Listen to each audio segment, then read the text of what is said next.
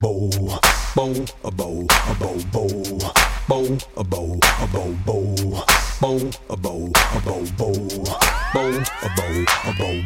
Hello, and welcome to the Gaming Fyx Final Fantasy VII Remake Spoiler Cast.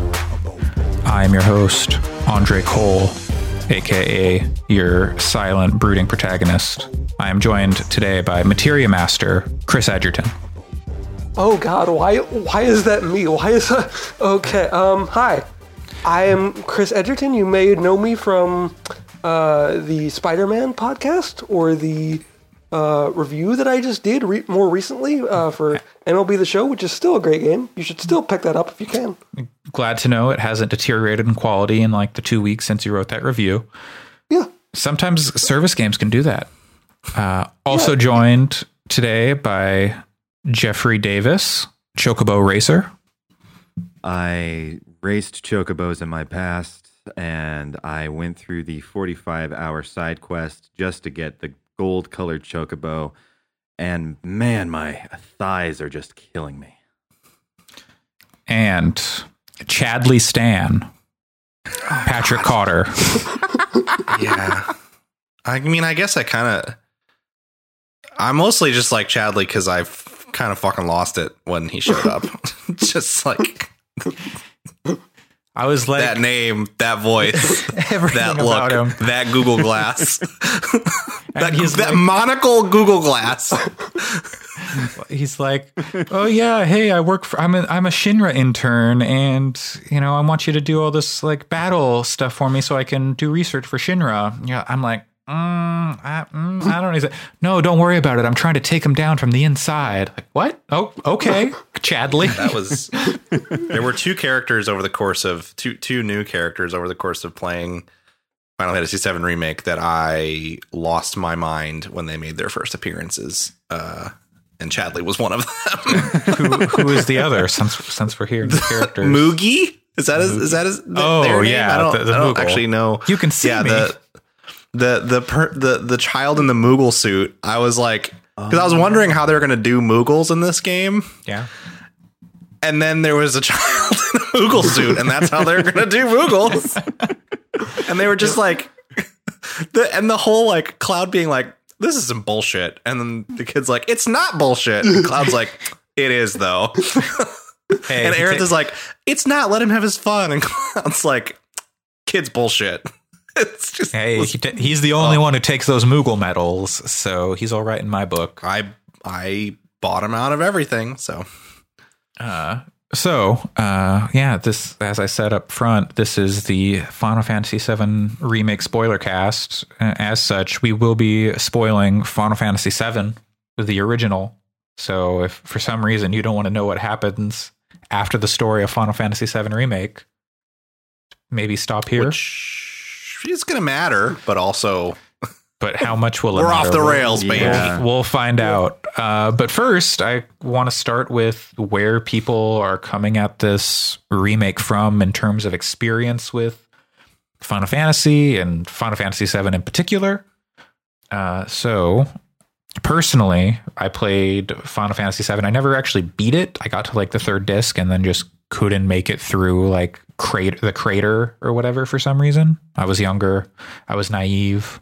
I was bad at JRPGs, even though I had a walkthrough, I think. But uh, I think Final Fantasy VIII is the superior game, but uh, that's neither here nor there. Uh, Chris, how about you? Where are you coming at this from? Um, so I come at it from from a bit of a from a bit of a unique perspective. I am only 27, so so there was no real logical way for me to have played Final Fantasy VII when it came out. But You're I older did, than me. But I, I did um, manage to play uh, Kingdom Hearts when it when it was first released, and so that's how I know of Cloud and sort of his baseline characterization of him being a broody guy with a giant sword. Sadly, in Kingdom Hearts, or not Kingdom Hearts, uh, Final Fantasy VII Remake, Lance Bass does not voice Seph- Sephiroth. yes, It's- I was wondering very how long it would be. true loss. Um, no, but um, so I like it. King, Kingdom Hearts got me into into Final Fantasy because it was the first time that I had played a a, a JRPG, and it was like the first time I had played a game like not like by myself, but like on my own. Like I'm gonna play th- this game, and it's like not a sports game or like not a Medal of Honor game or something.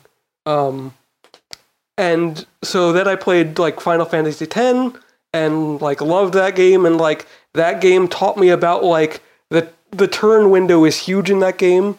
And so like that taught me about like turn-based RPGs and so then I played like Fire Emblem and stuff like that. So uh, Final Fantasy as a whole is like this huge like big important touchstone for me, but I have not played Final Fantasy 7 still. Just because I didn't get around to it. And uh, Jeff, h- how are you approaching Final Fantasy VII Remake? Yeah. Um, so I'm an old man. Um, I am 36, and I um, I played Final Fantasy VII when it first came out in 97, 98, uh, around there, and um, I fell in love with a lot of the themes uh, that it had to say. It was sort of the kickoff of what I like to call the Nietzsche period of Squaresoft, where everything was obsessed with killing God or some allegory for God, or in the case of Xenogears, actual God.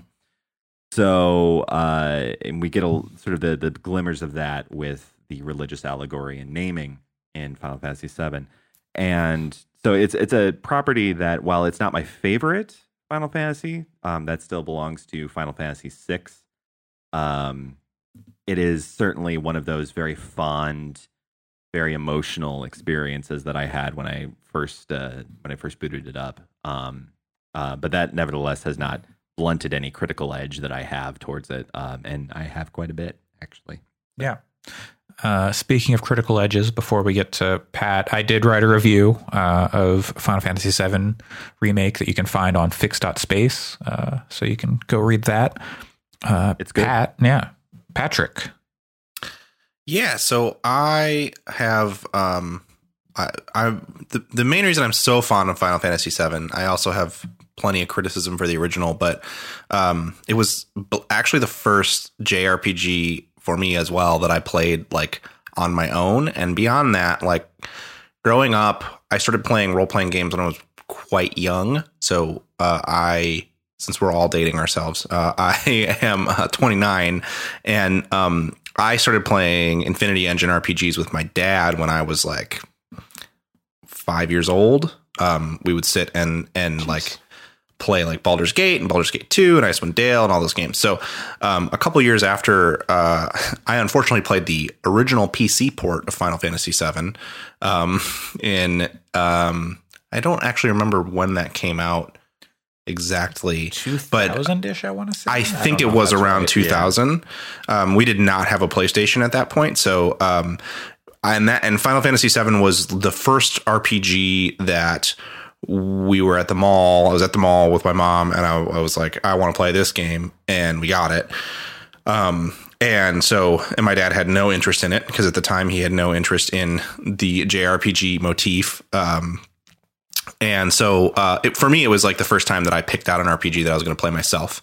Um, and I really enjoyed it. I played that game the way I played a lot of games when I was younger, where I just spent a lot of time kind of meandering. So friends would, I'd sit around it with friends and it would be like, well, let's go to the Gold Saucer and race chocobos. Let's go do this. Let's go do this. We almost treated it like you would treat an MMO or something, where we were just sitting around, kind of just existing in that world. Um, and so I knew the major beats of the story, the big spoilers and stuff, and I did eventually get like right up all the way to the end.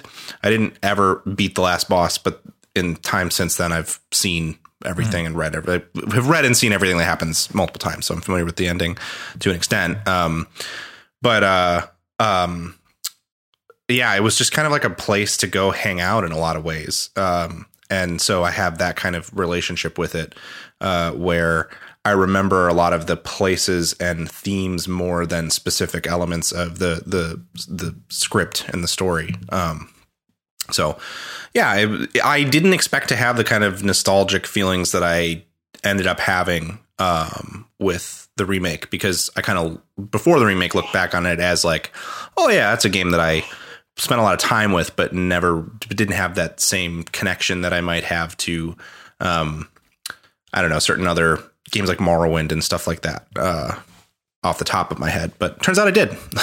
And so the the interesting thing about like that nostalgia is this game takes so I just played through uh like the first maybe 10ish hours of Final Fantasy 7 and this game just expands the first 4 hours of that game and makes it like 10 times longer.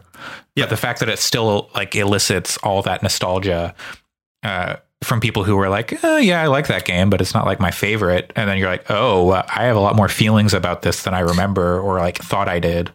I famously impressive. said on uh, this very podcast a few weeks ago before I got into it that like "Ah, I don't have a ton of nostalgia for the characters. It's all of the world for me and blah blah blah blah blah. And then like the I played through the demo part, the very beginning, and that was kind of like I didn't get that nostalgia hit because I recently played the demo. Yeah. Um, and for whatever reason, playing the demo didn't do it for me for some reason. I enjoyed it, but it didn't like make me feel something. But then as soon as you come around the corner and see Aerith for the first time, like my like breath caught in my throat and I was like, oh wow, actually I feel a lot for these characters. Um, and then that that kind of feeling persisted. Uh, I to the point like early on in the game, I actually was like nervous about what's it going to be like when I get to Seventh Heaven and Tifa's there, and what's it going to be like when you know certain elements like the plate falling happens. How is all that going to like? How am I going to live through a lot of those emotions? um, so uh, yeah, and and it was it was good. It never gave me the same um, like it didn't bring a tear to my eye the same way that um, a lot of games in in semi recent memory have, but I, I would still say it had a really powerful impact from from a storytelling perspective. Uh, and it's interesting that you mention the that moment with Aerith as being like the first moment where you kind of felt like, oh, I do have a lot of memories and nostalgia and a connection to these characters because that's also the first moment where you get a hint that something's not. This isn't exactly the same. Uh, We get the Dementor, the kind of entities of fate or whatever they call them. Yeah, Whispers. whispers. Whispers, of fate. Yeah, I- I- whispers of fate. I was I, I was actually really glad when they called them the Whispers, so that we could so that everyone collectively could stop calling them the Dementors. because, like, definitely. For, for like a week, like people just called them Dementors because that's what that's what they are. But it was nice of them to actually give it a name. And we all need to read another book. Yeah, desperately. Uh, Pat, you were just saying the other day that you were wanting Rocksteady to make a Harry Potter game. So That's I did not say want. I said what if they were. At no point did I say that's what I want them to do. uh-huh. I would much prefer they make something not related. I would much like rather see their original IP. yeah, But yeah, but that's that's a different a- podcast. That's a pretty significant moment though, because it kind of it opens up the mystery of the whispers in an interesting way that sets up that can be really easy to forget in the late game because Yeah. Yeah, we have this moment where Aerith touches Cloud, and that brings him awareness of the whispers. And she, there's a lot of questions that we can get to later uh, regarding whether or not how how aware Aerith is of these whispers, where they come from, that kind of thing, and how she got that knowledge. That's a that's a question that keeps popping up for me. Yeah. Um, and sort of the mystery box is like, wait a minute, is the the big question mark I have, and which I'll sort of foreshadow here, is like, is that the Aerith that belongs here, or is this an is this an Aerith? did she come from another timeline and put this Aerith in a freezer? Put put this timeline's Aerith in a freezer, and now she's taken over. It's a real it's a real fatal attraction of a time. Um,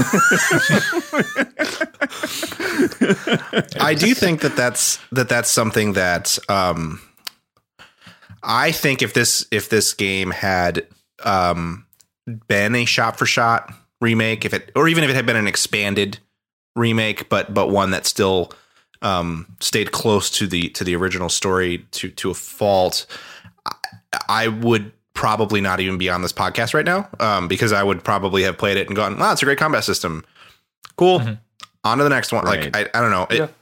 I think that the moment that I went, wait, that's not a thing that happened, and realized that we were suddenly like very much in the woods on on what this game was going to be. That's when it it became um uh, it suddenly became very real for for me to want to like figure out what's going on and see through it. Yeah.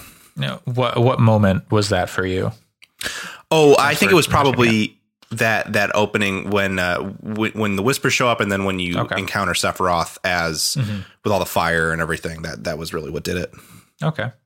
Uh, I think you could early on. I think you could kind of chalk that up to oh, they're just trying to like expand things out and uh, you know draw things out so they can not have to make like a, a big open world game Yeah, uh, and kind of set those seeds earlier than they and more um, flesh things out more than they do in the original game because they really like they drop some hints and like some flashback stuff like oh here's uh, Tifa in the reactor but there there's so much that is just like not touched upon uh, early on in those games and not explained. And so but that is a full game and so you eventually get those answers whereas here there are so many things you don't get answers to or like you know uh, chris when you finish this game did you have outside of kingdom hearts knowledge what did you know about sephiroth I, I I knew that he was a guy with a big sword, and honest to God, that's about it. That's Like- Uh, yeah, and I just I think it's odd that they leave so much open uh, to just kind of hang there and keep people on their keep people questioning like if they're a new fan like what what is any of what i just saw? Yeah, I think the game provides some greater context and greater um, some moments that hint at Sephiroth's role and Aerith's role and Cloud's role more than what the text says. But at the same time, it is very hard to recognize those moments if you don't have that knowledge all Yeah. already.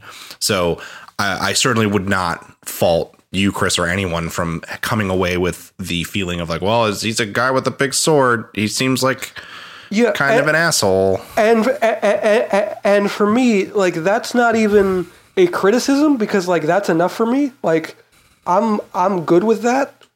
Um, but I can definitely see how like if if, if you were expecting like oh my god like people talk about like Sephiroth like he's the greatest villain of all time and like he, he's like one of the best that there is like you don't necessarily get that from this game. Right yeah.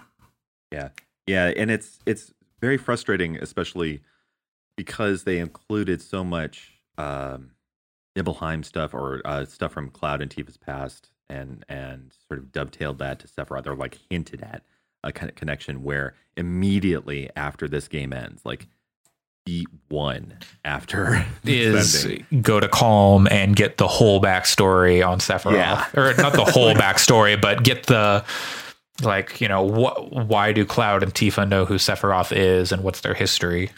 right and why why is he quite so threatening why why is he this kind of almost natural force that keeps coming back you know and there's there's this large sense of foreboding and it's a really it's a great like moment in the original game and i'm i'm looking Yeah. forward to seeing how they translate that in the sequel but They at the draw it out for with- ten hours.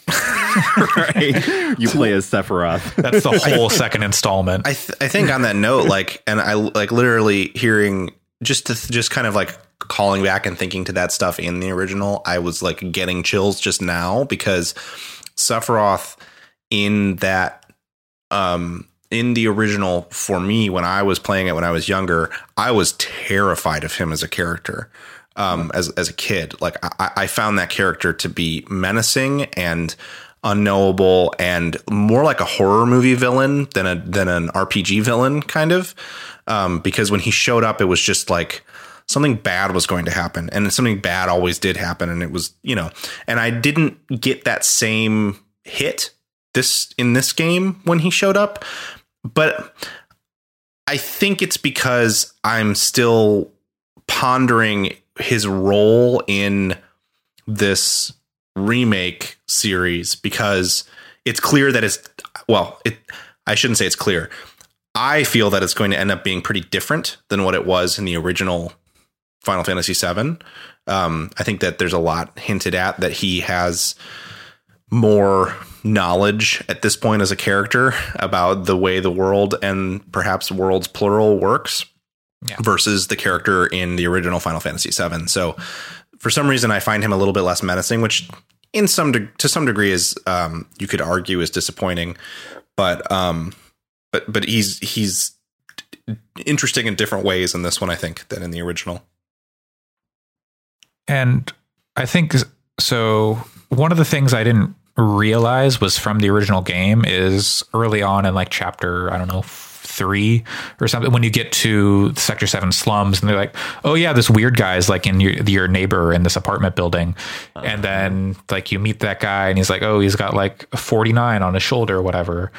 And then it becomes late clear much later there's other people in these cloaks and stuff and they're actually just like minions of Sephiroth which I was like oh that's like a new thing and like okay this is weird but then when I replayed OG7 I was like oh these people are in this game just not to the extent that they're in Final Fantasy 7 remake so that was like a flashback.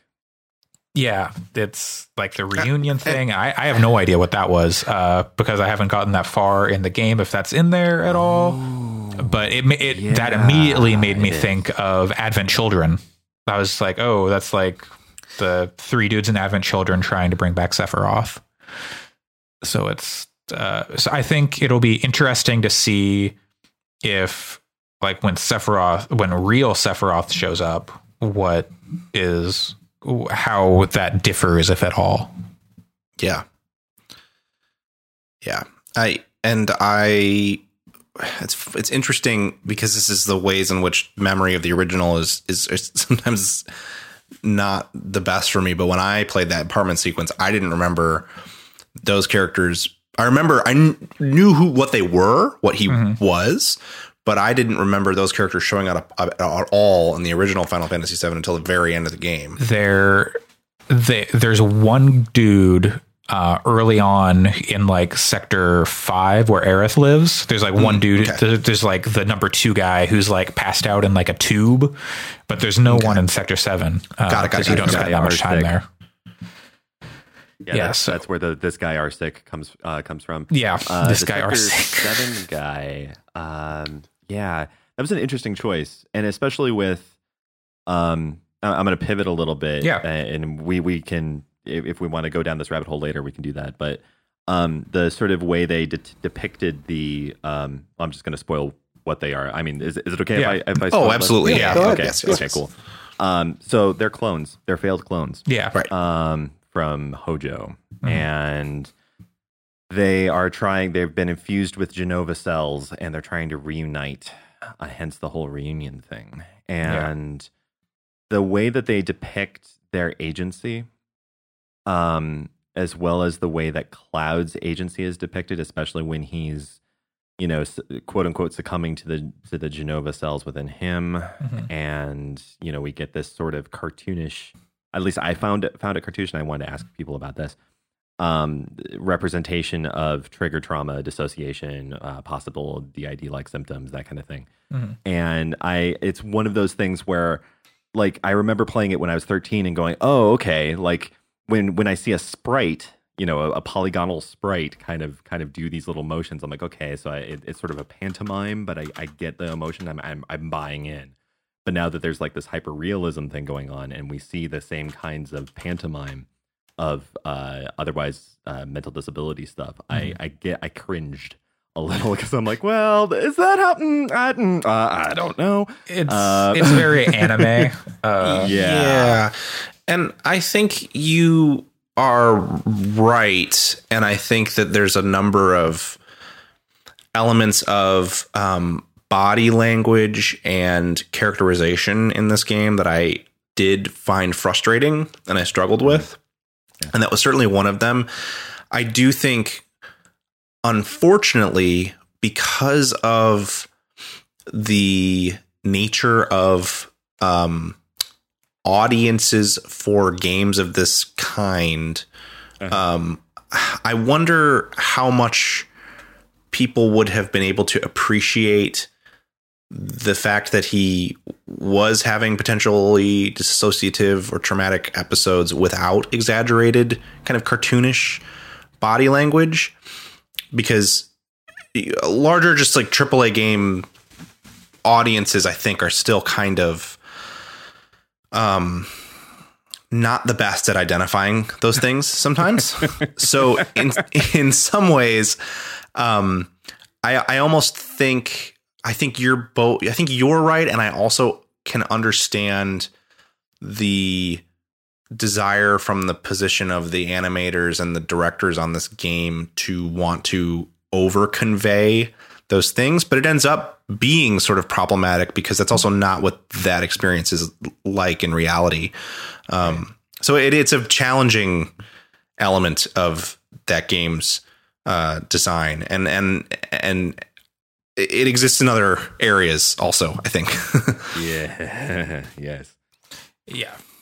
Um, so we don't really have any uh, schedule or plan for how this episode is going to go, uh, if that hasn't been clear up to this point. But is there anything that people are itching to talk about with this game?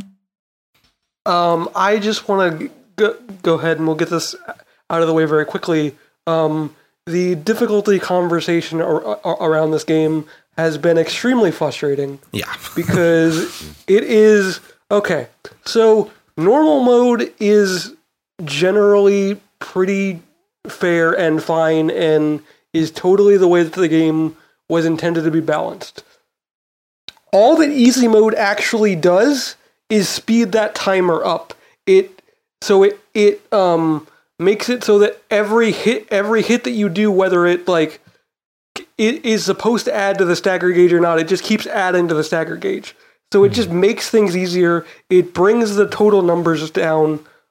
Like you just you you do more damage to stuff. Like stuff has less health. It's basically a speedrun mode, and it doesn't invalidate the experience in any way because you can immediately turn it back to normal anytime you want. It is so ridiculous that people would say that like playing this on easy is somehow not a valid experience and y- I, I don't know because at this point it's literally preaching to the choir you Yeah. guys know this yeah It it also like the gameplay in this game is good. Uh, it for the most part, uh, I think the, the combat is good, uh, but like whatever the story is, I think the thing that is really worthwhile here. And so, Well- who cares if it's like super easy? Some of the discourse around the difficulty that was particularly frustrating to me was well the game was too hard for a bit on normal so i turned it down to easy and now it's way too easy. And it's Yeah. kind of like well what what are you so what are you asking for?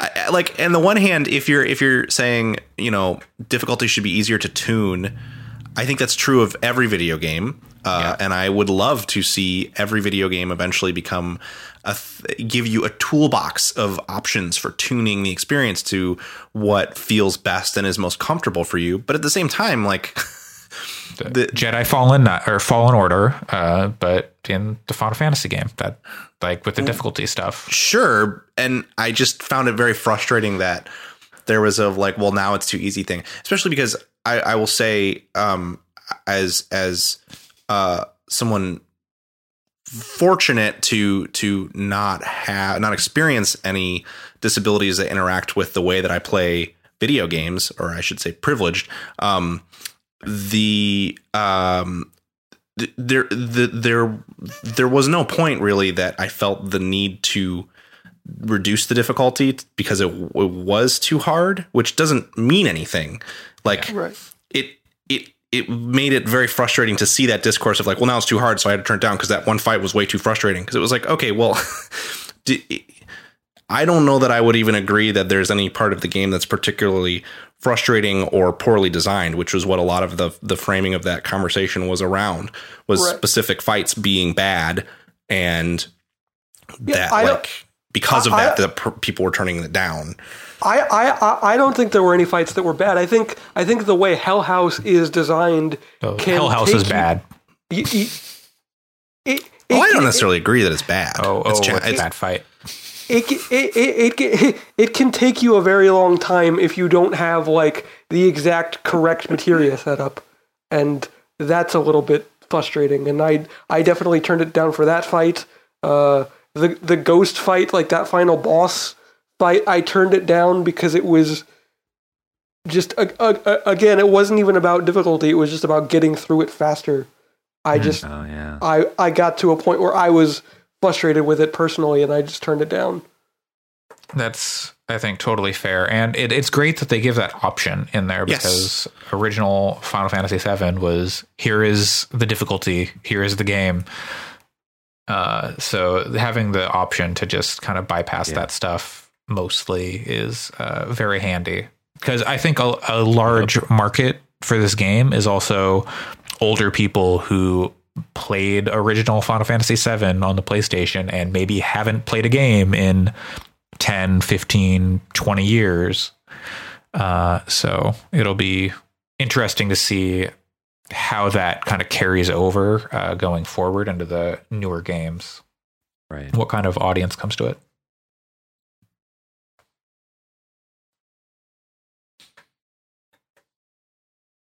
Yeah, and and, it, and especially like and it, the the the point you're all sort of already talked really well about is there's there's some kind of weird normativity that happens when um when you get uh, the lowering of difficulty that just is inappropriate, you know. And I feel like I'm recapitulating all the points already, but like I I want to at least draw some distinction, um, or at least a, a point to a historical Mhm. marker of where The This Hurt Me Plenty really- Ultra um, Nightmare. I'm actually thinking uh, of the stuff like old that. school id Software difficulty rankings.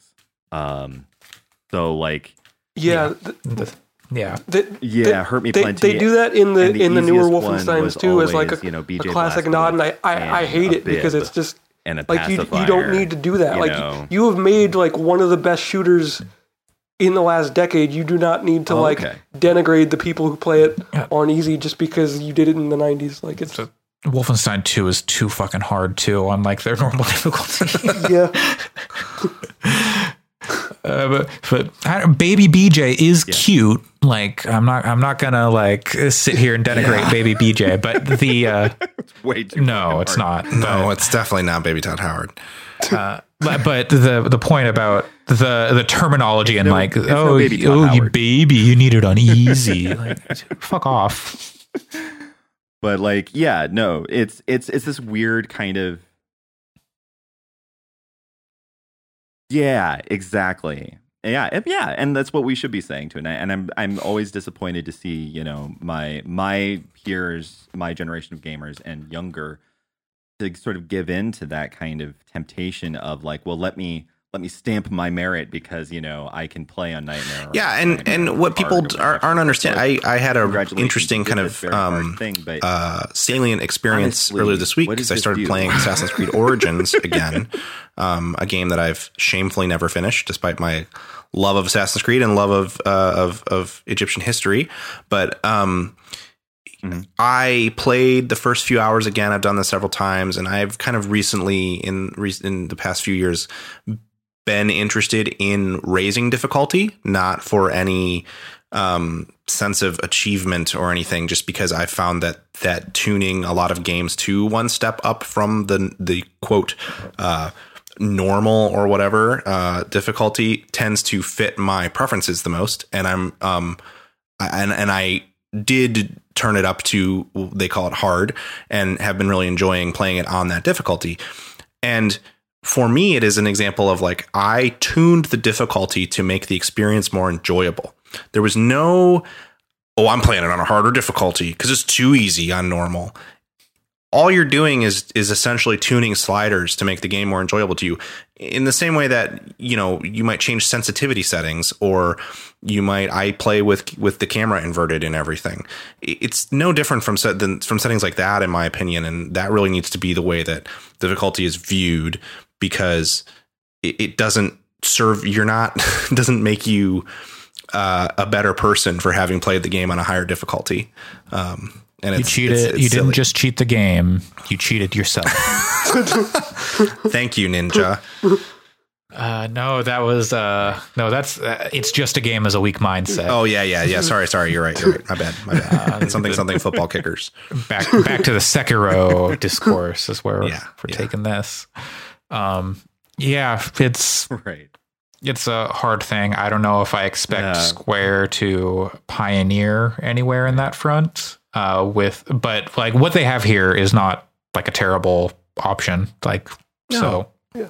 I haven't seen anyone complain about the easy mode other than Yeah. it's too easy, but you know, maybe they can put in like a a slider or something to make it better. But the fact that you can just that you can change it mid game, I think is enough. Yeah, I think I, I think that's that's honestly enough in terms of like what they're what they're trying to do. I think I I think you can there there's a lot of conversation to be ha- to be had around like menuing and like Yes. m- making making some of that stuff more clear Yeah. and and usable from a like a capital A accessibility Yeah. level of, of like just making everything easier to use. But I think in terms of of of difficulty as we like think about it in, in terms of games, I think I think this is one of the best. I think this is honestly better than even Kingdom Hearts. I I I, I Everything I, about this is better than Kingdom Hearts. Shut up! don't don't don't you dare do that to me! Oh God. Uh, better than Kingdom Hearts 3. Uh, maybe.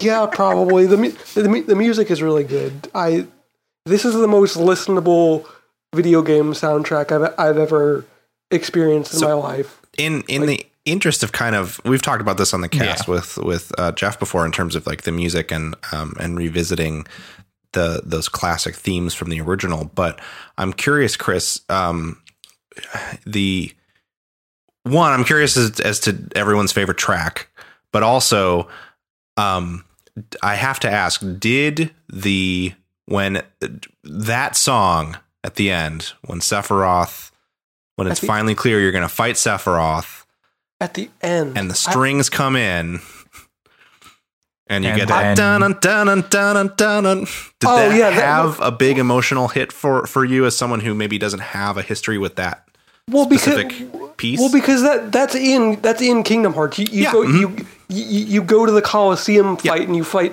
Sephiroth and, and that's there. So like yeah, I, I I- I knew that was his his, his music. It wasn't like oh man I'm fight. It, well it, be, because it's a weird disconnect, right? Because you know it's the end of this game, but this game is not the end of the game. Mm-hmm. So you Sure. you you know that it's like just a boss fight where you're not necessarily going to kill him because he would have to be in the next game. Sure. Like that was that that, that was my mindset in in some way. But yeah, it it was good music, but I didn't I didn't like sit sit back in my chair and like fall over because it was like, oh god, it's Sephiroth. Cuz I can tell you that when that when that music started and I've like it kicked in at the end there, I like pounded my desk. nice.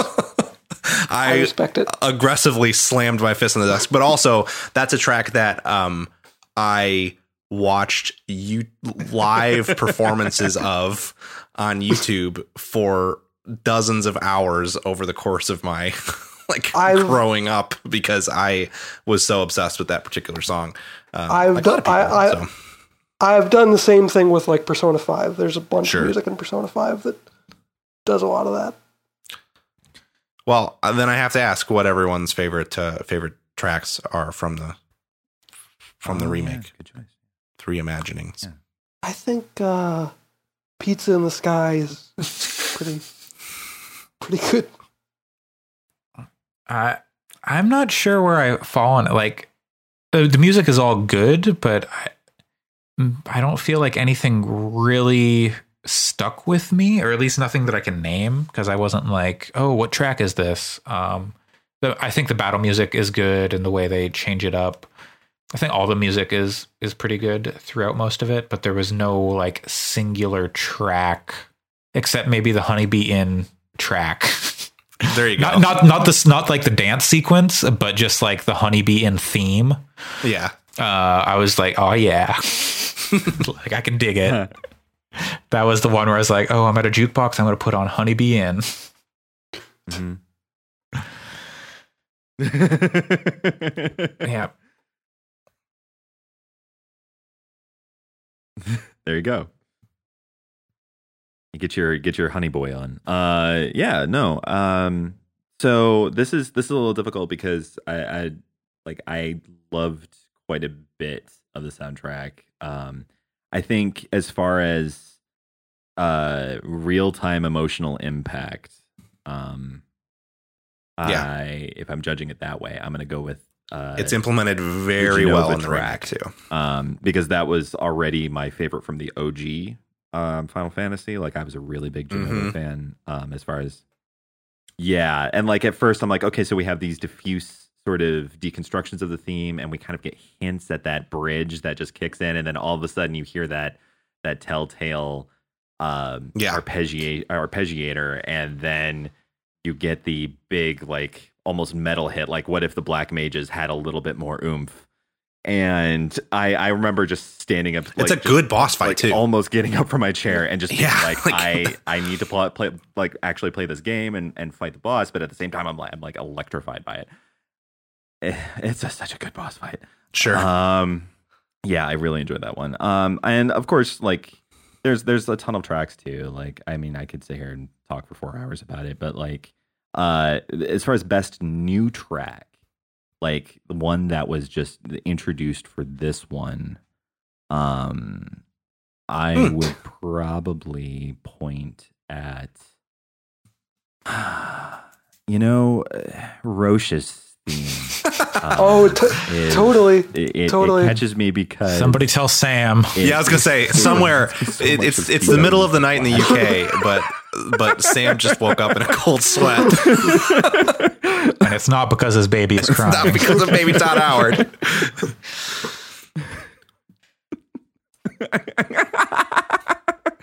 right right uh yeah like it, it's very reminiscent of that but then it like does interesting things with with um let the battles begin and it kind of weaves in oh oh crap oh man i'm so indecisive so there's that one but then there's also um this sort of techno version of um and i think the name of the track is "Smash Them, Rip smash 'em rip 'em tear 'em up um where if cloud is Mhm. chosen by Corneo Yes. and it's That track is great. and Tifa fighting out of the really skeevy situation in Corneo's mansion. Um, there's this version of Tifa's theme. Oh hell oh yeah! my god! Absolutely. I, oh, yeah. It sounds oh, like absolutely. Oh, I, I YouTube need it. Along I with need it right now. Kazuma Kiryu. Uh, Tifa but- and- yeah, Tifa was consistently my favorite character to play as. Um, Oh, from a, from, by a, from a mechanical far. perspective. Yeah, Yeah, she is. She's a one. She's a just awesome. Yeah, right? Every- so good. As the like all the others a are. I, I think we can maybe get oh, pat you didn't talk about your song Uh, but my- then i'd like to I get think- like the combat stuff after yeah. I'll just say quickly. Um, the one that uh, I kind of agree with all of the above, but the one that um that actually like surprisingly hit me really hard was uh, when you do the Swordipede fight. Yeah. The song that is playing and the way it just like when the fight transitions from one of the groups to the other group that was such a cool moment uh from mechanically. And then on top of that the music kind of shifts a little bit and, and I, I just liked everything about the composition of that track quite a lot. And then the other one that is more of a funny it's not really an answer for what i think is best but the like hip hop sort of trap chocobo theme that has yeah that has the like the the horns in it yeah that that is, Is a really good track hilarious. i always, I always Oh, yeah, like the hip-hop chocobo, chocobo. music and this one has really good chocobo music Yeah, I was I, I and because of the fact that there's a couple different um takes on that track, I wasn't sure for the first like when I got to that part, when you get to chapter 14 and you're kind of hearing that that song more as you use the the chocobos to ride around, I was like, is there did did that have like hip hop horns and a trap beat? and then the loading screen would be over. And then it would do it again. And I was like, no, no, no, I must have been imagining that because that was not that track. And then eventually it's like, no, no, no, no, that's real. that's in there. Well, it's also one of like the first tracks you can find, if I remember correctly. Yeah, I just, I'll admit, I didn't spend a ton of time actually paying attention to the jukebox Yeah. tracks because I, I, it was something that I had intent, I intend to kind of, I'm going to be listening to that yeah, soundtrack a lot Seven. Yeah. Outside of the game. So I kind of didn't focus Hmm. too much on, on those tracks in the game. definitely. Um, so anyway, yeah, but definitely we should move on to the, uh, to mechanical stuff for sure. yeah, Um, and then we'll dive back into story stuff. But yeah, I'd like to talk about the mechanical stuff, but I also want to talk about like critical stuff people Yeah. didn't like too. So uh, Yeah. uh, so. Oh, that's that's like a third of a control essay. I'm told. Uh, maybe, maybe less. depends on who's writing it. yeah. So uh, yeah, the the combat in this game was surprisingly solid. I thought uh, that demo that uh, we mentioned a little bit earlier. It, it basically you could only play as Cloud and Barrett, and I think Cloud and Barrett are pretty one note for the most part. Like Cloud's got his sword abilities, and everything he does is Well, and uh, especially in that demo when you have no context Yeah. for weapon abilities and like what they do. yeah. but Um, uh, and but I think it's not the best showing for that. I you know I think it is a good showing for that game, but I think those are also the two, at least for me, the two least interesting characters. Uh, Cloud is more interesting than Barrett because Barrett kind of just stands there for the most part, but Tifa, once you get Tifa and can start stringing in like her other like her abilities with her combos mid fight was just so satisfying and it made me feel like I was actually doing something instead of just like mashing one button. What It- I oh sorry, go ahead, Chris. do. No, you go. You first, please. I, I was going to like for me, I think I largely agree with the assessment of Barrett and Cloud for a long time, but then there was a moment where it clicked for me that all of the characters have certain moves and strategies that actually allow for a kind of like by the time I was about two thirds of the way through the game, I was flowing through the different characters mm-hmm. rather than picking one to play with in a way that I actually found really satisfying. And so even though initially I think Cloud and Barrett seem less interesting, I think I did hit a point where all of them became really fun to play because I had this sort of flowing strategy that involved switching up between each of them different times. And for Barrett, a lot of it was timing based, um, less than, you know, you could definitely play through mo- a lot of that game just playing as him and sitting there and holding the square button down.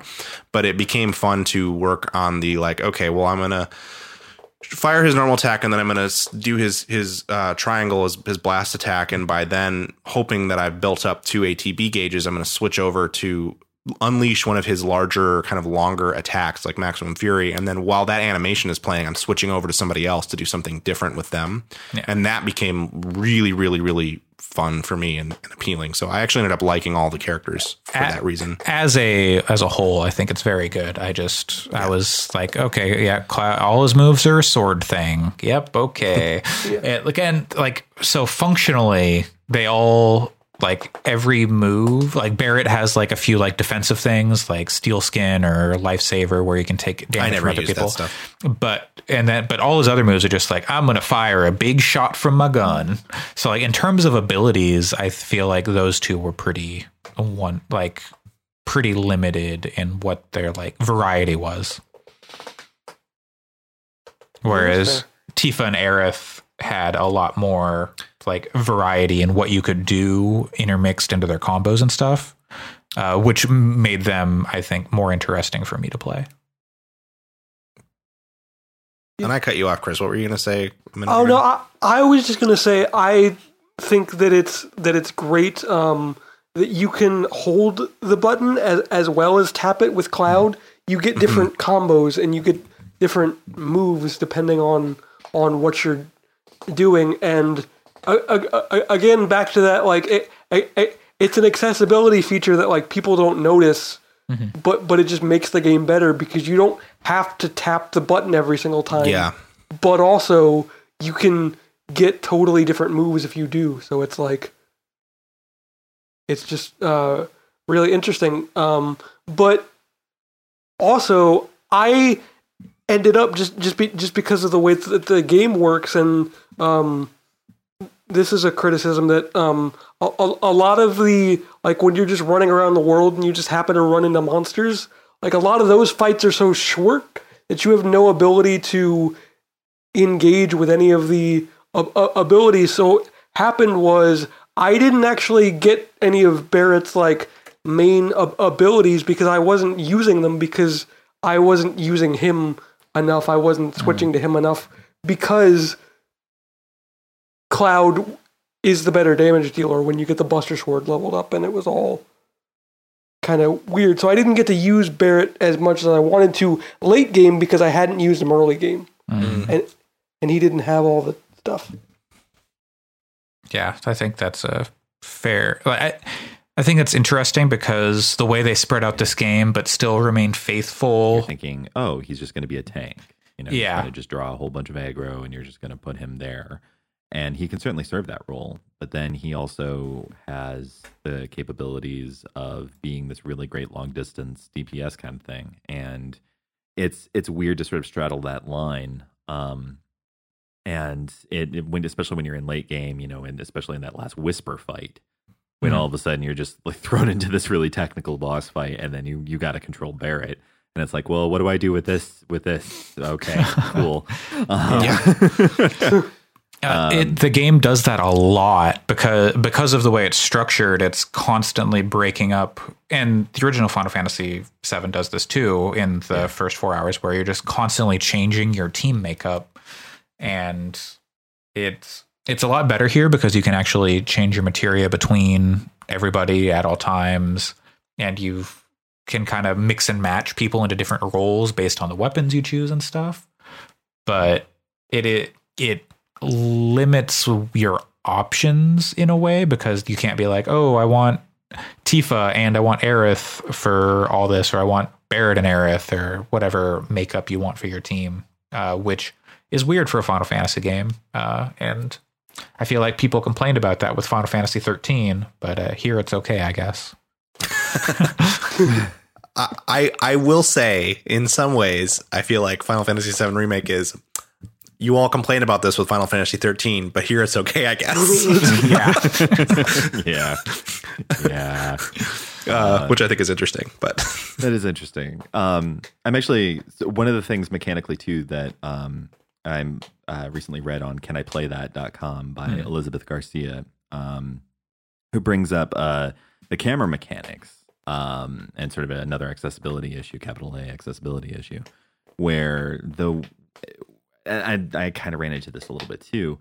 There, the battle camera, it makes sense for there to be a lot of motion, a lot of reorientation. Okay, and you kind of prepared for that. But there are portions of just field walking, you know, overworld walking, if you will, um, where the camera is constantly moving, and it can be extremely disorienting. And if you have any kind of uh, sort of sensory processing thing or migraines or light sensitivity st- light sensitivity stuff it can get really really overwhelming really quick.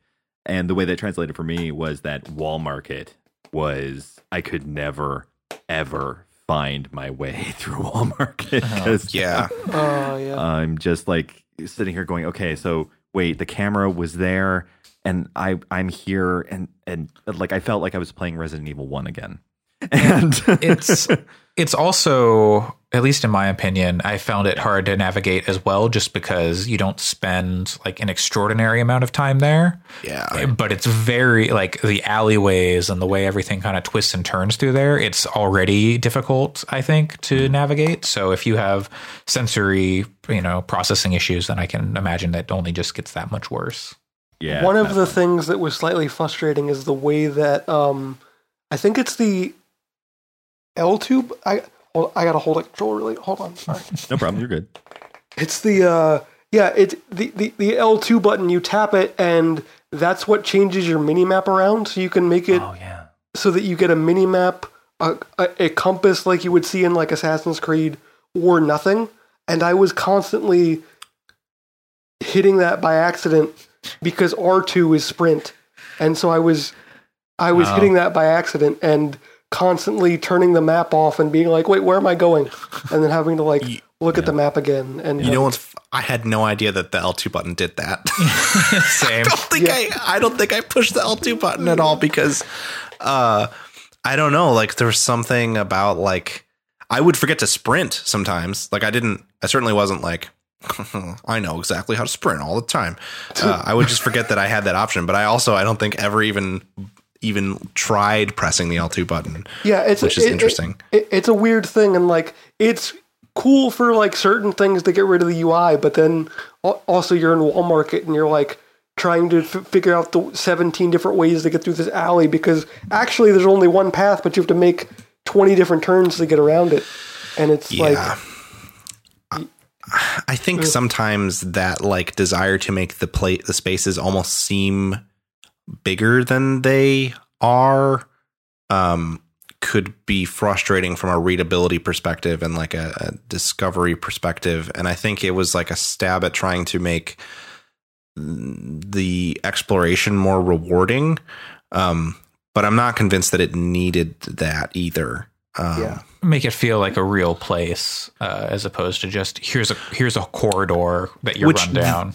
Yeah, that I don't have a problem with. I think it's more the fact that it sort of s- hides certain things in those alleyways Yeah. and corridors that um right, like like well, like there are certain weapons that you would not get if you just didn't look in Yeah. the specific chest, and that's like huge. Like Yeah. game changing stuff, and they they signpost it about as well as they can. But if you're just not looking at the right spot one time, you just don't get it, and that Yeah. sucks. Yeah, that can be frustrating. I definitely missed a weapon. Uh I only ended up missing one, but there was one that I didn't get um from somewhere earlier in the the, the game. Um and it was a little frustrating at the end when I realized that. Amateur Does hour. yeah. Does anybody have any any favorite weapons or like weapons that like really really stick out to you? trying I liked Tifa's uh, the f- the feathery ones. I thought Yep, those that's looked the cool. those, those are the gloves Yeah. I, I always used for her. Yep. Um, I think the twin stinger or whatever it's called that Cloud gets near the end of the game is very cool. oh yeah, the, the the little magical beam sword. It's the one that's got the like two. It's made Yeah. from two swords. oh yeah. yeah. Okay. Yeah. Yeah. Yeah. yeah. And yeah. then um, uh, for but I actually ended up using Oathbreaker for most of the game. That's probably the one that that Cloud gets. That was like the. I thought that was pretty pretty cool. Oathbreaker. Oathbreaker. Wait, wait. I thought that's what it was called. Maybe I'm Uh, are you misremembering. thinking of Kingdom Hearts? Uh, No. s- Oathkeeper is what I meant. Yes. speaking of speaking of Kingdom Hearts and, and weapons, um, is is there ever a, a reason explained why Cloud's Buster Sword has tape on it in Kingdom Hearts, or is that just a style thing? It's just a style Or- thing. Okay. I think. You want to talk about Cloud swords? Let's talk about Advent Children. How he's got he has like thirty swords and they all fit inside of each other. then he can like pop them out. Man, it's so cool. It's like a I so I'll have something to say actually about Advent Children later because Okay. I I did I fell on the grenade and I discovered things about um, Kadaj, Loz, and Yazoo. Um, and uh, I don't like that I know these things now, but um, Ooh, I'm looking forward. so well, so let's let's jump into the narrative stuff then. Uh, 'cause we talked a little bit about how right away things kind of change. Like things are hinted at with the change, with the whispers of fate showing up when you meet Aerith, and uh, meeting the clone number forty nine early on, which doesn't happen, but. Also, I was thinking of Hard Edge. I don't know where where I got Oathbreaker from. Hard Edge is the weapon I was trying oh, to yeah, recall. I was like worried I missed like a secret weapon. Oh, no, I just am way apparently thinking about Kingdom Hearts too much. Yeah, Sorry. apparently. So You can never think about Kingdom story Then stuff. the, the, the part where Sora shows up and now that will be interesting when it happens I- at some point. in these I, I, yeah, and. I, I honestly, at this point, I believe there could be a, a, a canonical reference or canonical crossover with Kingdom Hearts with we Final got to figure out how Cloud and Sephiroth Revolutions to the. Coliseum. Yeah, I am literally dying. it's, it's, it's gonna happen. I'm sorry. Okay. It's just that's that's gonna be the end of this whole like saga. Is Cloud and Sephiroth get shut into Kingdom Hearts by Mickey Mouse. I, I, I, I, I mean, they, they, they literally do the like dive to the heart camera as Cloud is like dreaming after he fell through the church. Like they do that scene where he's like talking to himself and he's like, "Am I dreaming?" Is Yes. like, Yep. like- is any of this for real? yeah, and then you get the oh yes. When that when that was happening, my partner was watching, who also watched me play through all of Kingdom Hearts, and as Cloud was floating like that, I did the oh, and we both lost it. Oh, the, and th- there, there's even an, an, another shot too when like Cloud is looking up at one of the clones. They literally do the like the the, uh, the Kingdom Hearts two dive off the top of the tower thing in, in, in, Yeah. in the middle of uh of, of, of, of that fight when you fight uh, Xemnas or Xehanort or whichever one it was. Uh, uh, There's so many fights. Yes. Yeah, It, it's Oh, it's a very Nomura, uh, like Yeah. in terms of direction. Uh, It the is. I was seeing something. I, I can't remember the name of the writer. Uh, he, but he did a lot of writing on Kingdom Hearts 2, the the best one, and he was kind of like he was head writer or something for the Final Fantasy VII remake. So my uh, my hopes are high at this point. But it's it, it's good stuff. so what what point uh what kind of new stuff did people appreciate? Like I was a big fan of the I think chapter 4, chapter 5, the Jesse uh sequence. It's a good sequence. Yeah, it's a good sequence. like sure. it it was like okay, I like all these characters. I'm getting to actually know them, spend some time. I I like their personalities and it the way they put some real like motivations behind people. Like you get a lot of like, oh, they're destroying the planet and eco terror, or you know, it's uh, bad for the environment. But then to go to Jesse's family and see like, oh, her dad worked in a reactor and it basically killed him, but he's you know he's brain dead. Um, it Yeah. was really fascinating to see that. Um, Yeah, that's Motivation. That that scene is really powerful. You, you you- walk in and you see the the wheelchair in the in, in the corner, like next to the bookshelf, at, as like some sort of like hope that like he, he's gonna be okay one day, and like just ha- just having that visual even for a for a second, and then you look on the f- on the floor and see the note uh, from from from Jesse is a really powerful sequence. I think. Yeah. yeah.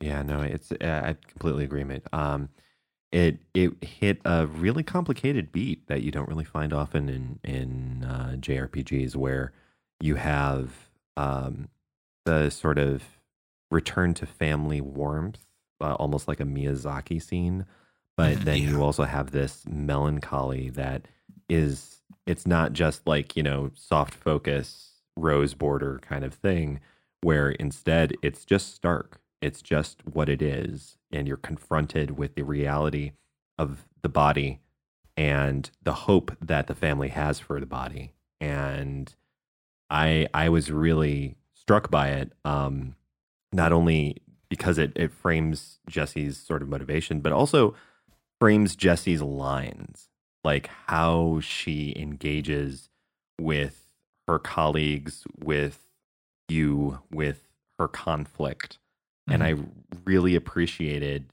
the the way they deepened that without cheapening her agency because I was a little worried. Yeah. I'm like, you know, ooh, where are we going?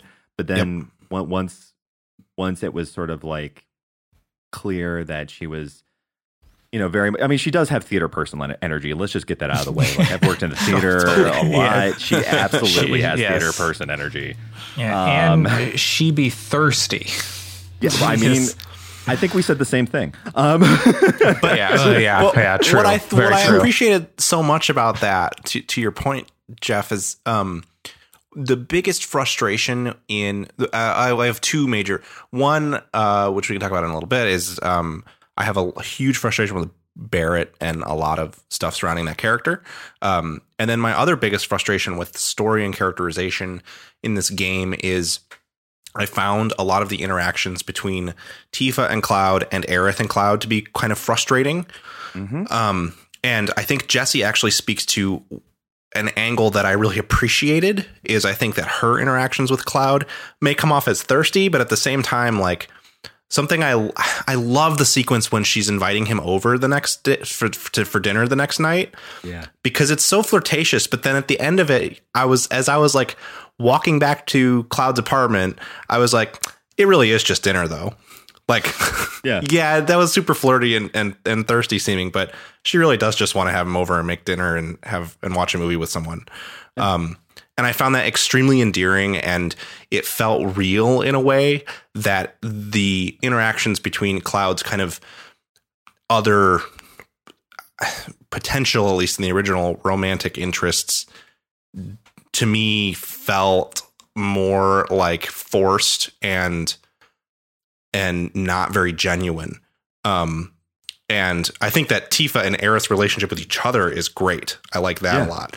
Yeah. But I found that like the longing looks between Tifa and Cloud at times and stuff was just like, come on, like Yeah, it, it was- it, it was it just didn't hit for me. And then the same thing kind of um Aerith is such a great character in this game, but sort of the ways in which she and Cloud interact around their um, shared experience is good. But when it came to the more like tee hee hee stuff, that was a little frustrating for me. And so I really liked that Jesse felt much more real and grounded in the way that those interactions took place. Yeah, it's it's interesting because there's been there's been this sort of like decades long discourse, I guess, over like who who's the real waifu, and I think it's Jesse, Honestly, like Yeah. straight up, like she's better than both of them. Yeah, and I guess for me, it's um, not even a question of one of them being canonical or better. It's just um, the I feel like there is a certain juvenility to um, to the romantic interactions between characters in the original that um, I'm more forgiving of. I think, and and to see some of that play out again here was a little frustrating. That was definitely something that I kind of rolled my eyes at more than once. Yeah. Speaking of of maybe juvenile and, and frustrating, the way that that they sort of keep Barrett in the '90s is very Oh yeah, yeah, very. Uh, yes. That is that is far and away my other primary issue. I I look forward to the next installment. I assume the next installment where you actually get like Barrett's backstory yeah, because maybe that'll be his time to shine and like actually come out of whatever weird anachronistic personality they've given him.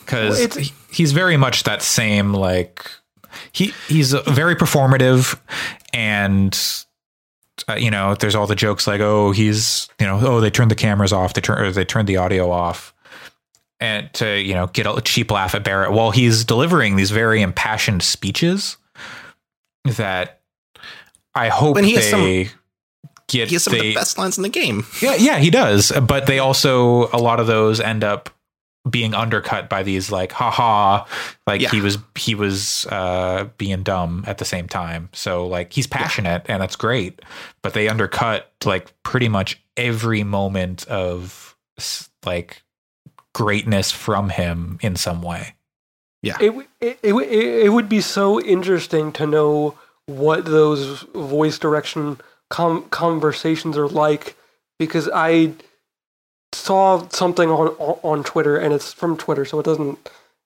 validate anything but apparently like the the the voice actor who played Barrett was like a big fan of the original Mhm.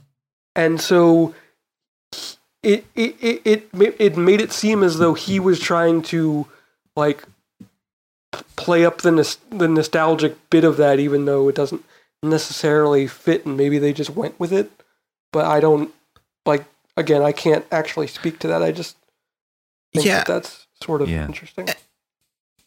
and I think there's there's absolutely criticism that can be leveled at the representation of the character, um, in a sense that, that didn't strike me for obvious reasons as um as as a thing that was like really sticking with me as much as a lot of what you're talking about too, Andre. It's just like the the narrative stuff that I think there's that Barrett is not Barrett just misses out at times. I know Jeff, you and I had a conversation about that ending, sort of, Uh-huh.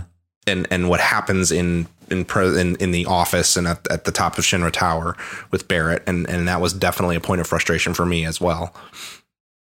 Yeah, no, there's so like I have I have a, like at least 150 of these 670 words that I've written are, are about Barrett. Uh, like and like the really hot takey opener of it is like, look, a black disabled dude has enough barriers and credibility already. Why do we have Yeah. to like introduce more? And like that's that's like one of my biggest frustrations with it because the thing is is that they much like how they it, it's very similar to how they treat well not similar in the sense of like identical but similar in the sense of like there's an analogous structure that's uh, in operation here within the narrative. Um it, it reminds me of what they did to wedge. The characters in the story so like biggs and jesse and barrett they all treat wedge with kindness the developers the writers they treat him like a fat joke and that like yeah. irritated the hell out of me because like, Sure. I, I I like Wedge quite a bit, and I think the the whispers did, did him dirty by just chucking him out of building. Um, so when it came to Barrett, I saw the same kind of dynamic where the, it, wasn't quite as you know friendly. The the developers are hostile and the people are friendly. I mean, Cloud was plenty hostile to Barrett, and you see them slowly warm warm to each other as the game goes on.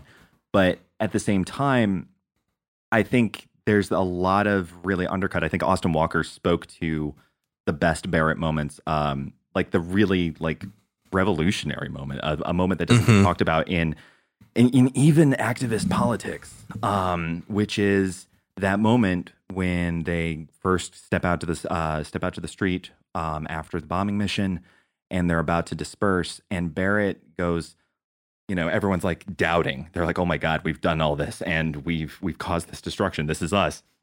And barrett offers emotional labor going we knew this was going to get hard and we knew we're going to have to do things that we didn't want to do. And i am here for you.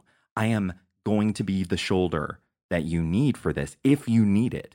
And that that beat is not that's not a narrative beat that you find a lot in this kind of story and i really wish they had leaned harder into that as well as Yeah. like the, the complicity angle in Aerith's bedroom in Shinra Tower, as well as like it, it- he was just so frustrating because like you you would have these stereotypical Mr. T sort of, you know, oh look, it's the tough black guy who's the demolitions expert, of course. But then he would be like whenever he would interact with Marlene, I was like, okay, there's Barrett. Hello. Yeah. It's so nice to meet you. I'm so happy to see you. I really enjoy seeing you.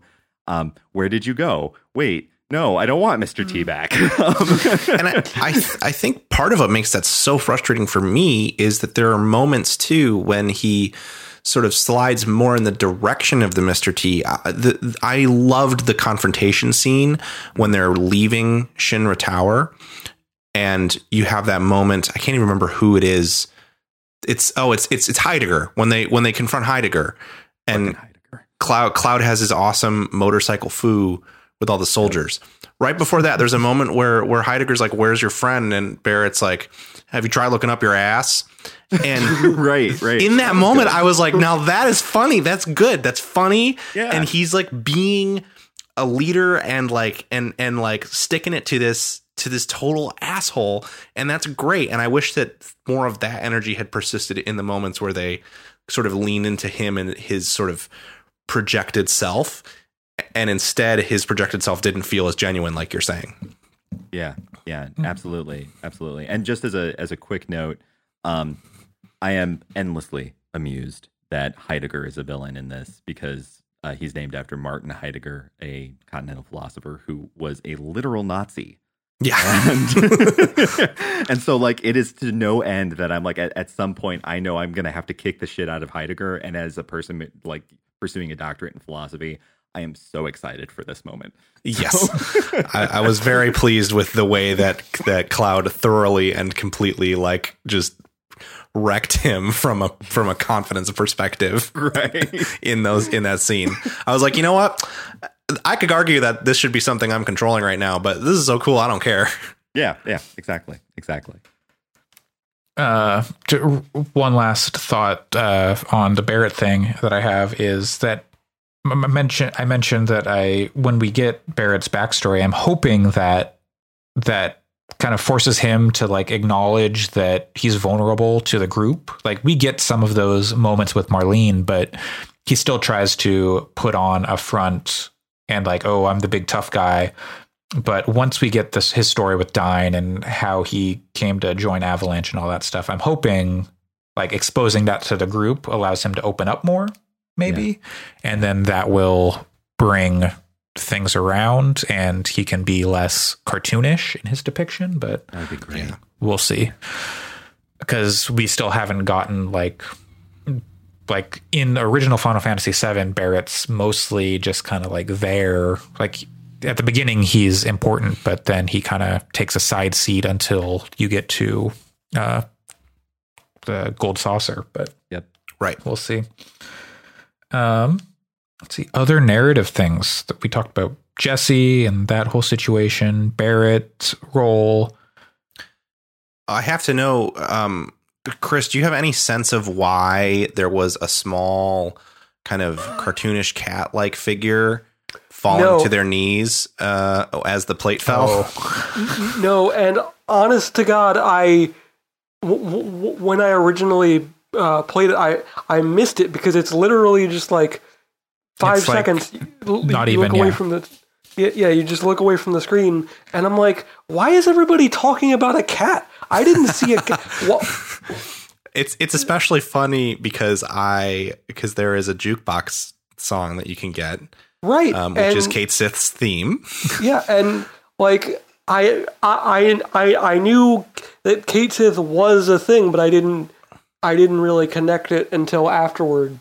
I was kind of hoping for a slightly more um, substantial uh, appearance from the character, given finding that jukebox disc. But then after that was all that it was, I also still was kind of like, "That's funny." That's like the only instance where the character appears. and it's still there's so much time before they join you. I know There really is. There's like there's like 15 hours. they probably won't be in the next one. they might not. if you don't get to Gold Saucer in the next game, like I don't know what the fuck they're doing. Yeah, maybe you're right. like you have to get at least through like This next Barrett's game's not story, even- but I don't know what the next game's going to be. This next game's not coming out for ten years, so who knows? Oh yeah, I mean they just announced Unreal Five, so now they've got to transfer all the work they've done from Unreal Four to Unreal Five. Um, no. Nomura's going to be like ninety when this is finished. But uh I don't know. I was pretty. Does Red Thirteen show up that early in the original Yeah. game? Okay, Yeah. I couldn't. I forgot that that was um that that that he's there that early. So that was kind Yeah. of a surprise for me when he showed up because I didn't That- remember him being present for that, that part. that was the whole thing about about why they why they give you a tooltip when he sh- shows up because he's he's a, a party member, but you can't play as him. Right? So- yeah. And I'm really I- glad they excised the grossest scene from the original game involving Red 13. That's Um, when 'cause- they put him in the chamber with Aerith. Yep. Yeah, you know, now I'm starting to remember that a little bit, and I think maybe I blocked all that from my mind for a reason. So for because I because I literally don't know what that is. Do you want to give Yeah. context Um, to it or? Sure, sure. So basically, um, so the way it works is you still have uh, Aerith um, and Red 13 um, sort of as prisoners of Hojo and being experimented upon. And Hojo, in order to communicate to the player that he's a mad scientist type and he's doing all sorts of nefarious experiments, If it goes- wasn't clear already, right it wasn't clear already we got it. we got to put the exclamation point on it um so they he what he does is he wants to see if the Cetra have the ability to mate with other indigenous species of the planet. And so Mhm. he just puts Red 13 in the same tube and says, "Okay, you guys are going to mate." And it's Oh, really super gross. Is That's that not- what was happening? I, I literally played that like last week, and I thought that was like i I'm gonna because it happens in front of like your party, and I thought that was like oh I'm gonna put her in the thing because like as like a danger thing because he's a it's a mad creature and it's gonna eat her, but that's even Right. worse than I thought. Like it's it's awful. It's it's Yeah. and like you get this long apology from Red Thirteen. He's like, "I'm really sorry. I was just putting on theater for Hojo. I wanted to escape. I would never do that. I'm really sorry." But Yeah. at the same time, I'm like, "Why is this scene here?" Yeah, Like, no, it's why? bad. Yeah, I'm remembering that now. I forgot that that was all in the same in that same area. And, Uh, so, and, and and this is why you don't need a shot for shot remake. Yeah. that's- Like well, can, yes, yes, which is a thing that's going to come up uh, later on too. It's just like, yeah, uh, yeah. Um, but uh, but but um, I think that the like the the sort of speaking from the shot for shot angle, I think you you start to get to you start to get a sense for what the whispers are at a certain point, but beyond that, um, I don't necessarily think that it really goes off the rails until you're kind of at the end game. That's Yeah. really the point Yeah. where yeah. um, things go wild. Uh, and uh, from then on out, it was just like uh, tape my eyes open. yeah, like, like, not, like, not, not, not to literally call, just keep, just keep doing the Kingdom Hearts thing, but it literally reminded me of, eh, of the the uh, final rest when you when you walk through the door to, to, to go to the last bosses in Kingdom Hearts One. yeah. I- I- and I think the way it relates is is it takes some of the best elements of the um, sort of uh, self indulgent, um, like wild shit happening that that Kingdom Hearts does, and it kind of hones it in a sense uh, in a way that I think was was for me like even more effective than it's usually done there. Um, while still really riding the edge of that. Cause like when it cuts to seeing Zack, I was like, weirdly, I kind of expected him to show up because of how wild everything was becoming, but I, it still kind of exceeded my expectations for how weird his introduction was going to be. yeah. absolutely. Because they they hint at Zack. They do it early in the game when you're Yeah. with Aerith. Like the oh, do you know? Blah, blah, blah, blah. Uh, Yeah. Because it's, again, back to Cloud and his dissociative migraines or whatever is going on with him. Right. Um, and then to get that moment where you you conquer conquer fate or the whispers of fate or whatever uh, the ultimate the the big the big boy is, and then cut to Zack carrying Cloud out of out of some shit. Uh, was like With oh, a this- alternate something- universe stamp yeah, Uh-huh. flyer was, was floating like a past the camera. crisis- tantalizingly. or we're gonna get a crisis core on Switch. Is what's gonna happen Oh man. in between I mean, the I'd next in between the next uh, release. But you also get things like the meteor first making its appearance Yeah, in a way that is like, what is this? Like, right. if I recall, in the original Final Fantasy VII, the way the meteor is introduced is a very like measured. Um, here's a thing we're going to tell you about.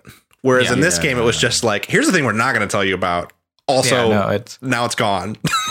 Take- you get like uh, this long 10 hour build up with Yeah. like the temple of the ancients and the black materia and it's Yeah. a whole long thing but here eh, that scene like the the aftermath of it cracked me up because like you go into the like Shinra like holodeck or whatever and you and you see this crazy uh scenario play out with you've got the clones and like the cloak dudes uh, standing around and meteor coming down on top of a city.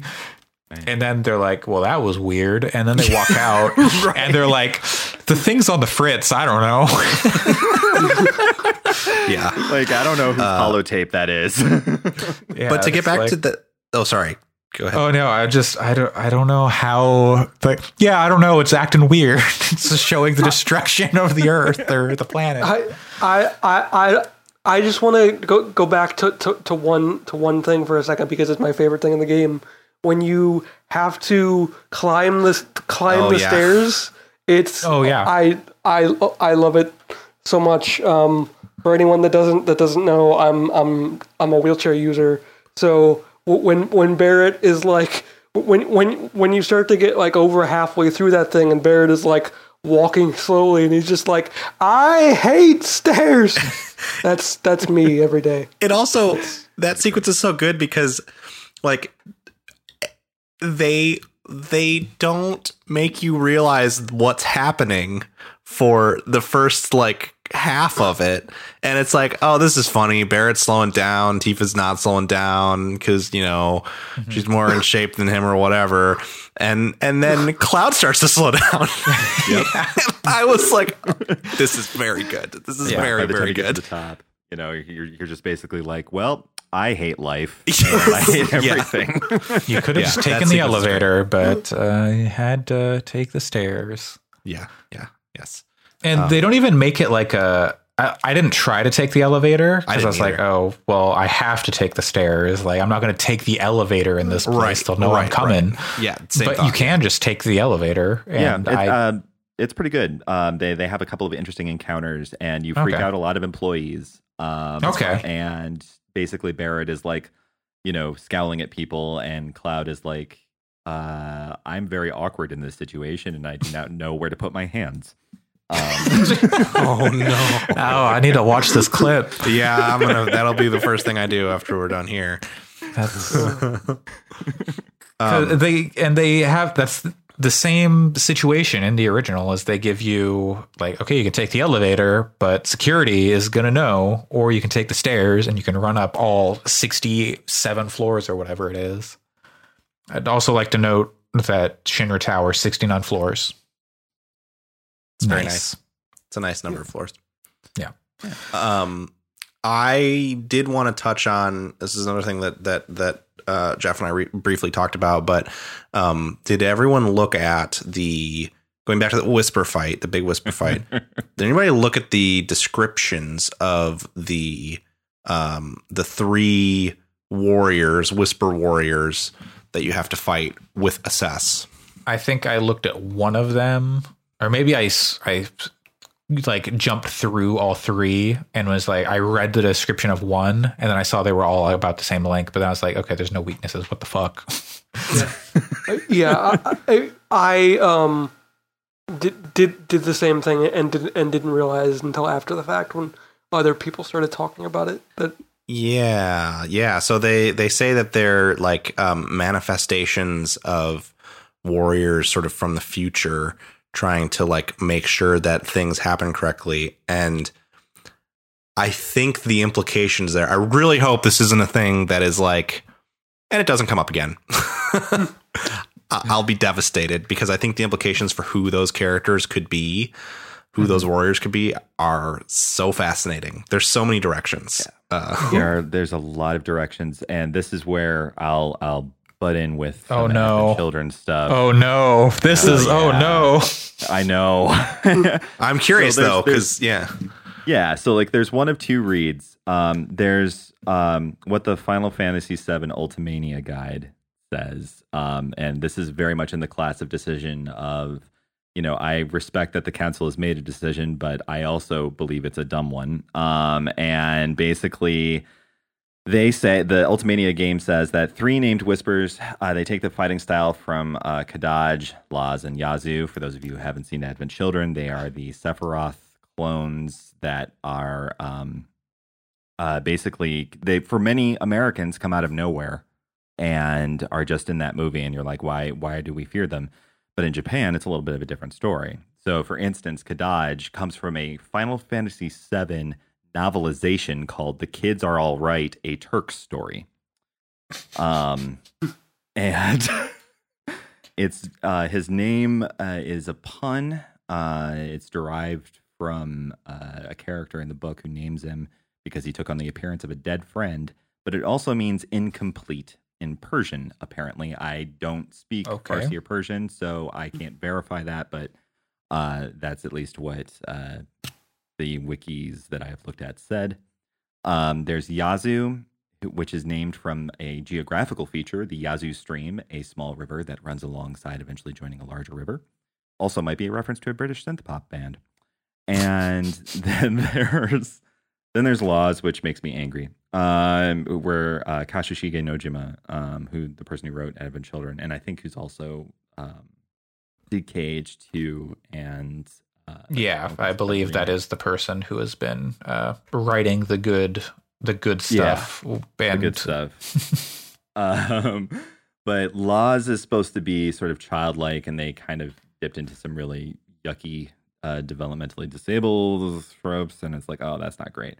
And the idea is, I, I say all that because each of them has a particular style of weapon. Like, uh, I I'm not going to recall immediately, um, but one uses a sword, one uses a gun, and one uses fists. And the idea from the Ultimania guide is that these named whispers are in fact Kadaj, Loz, and Yazoo. Now, I don't like that. I'm just going to straight up say Yeah. I would. I don't like that. Uh, I don't think that's a compelling narrative decision. I think the better narrative decision would be if that was Cloud, Tifa, and Barrett from the OG game.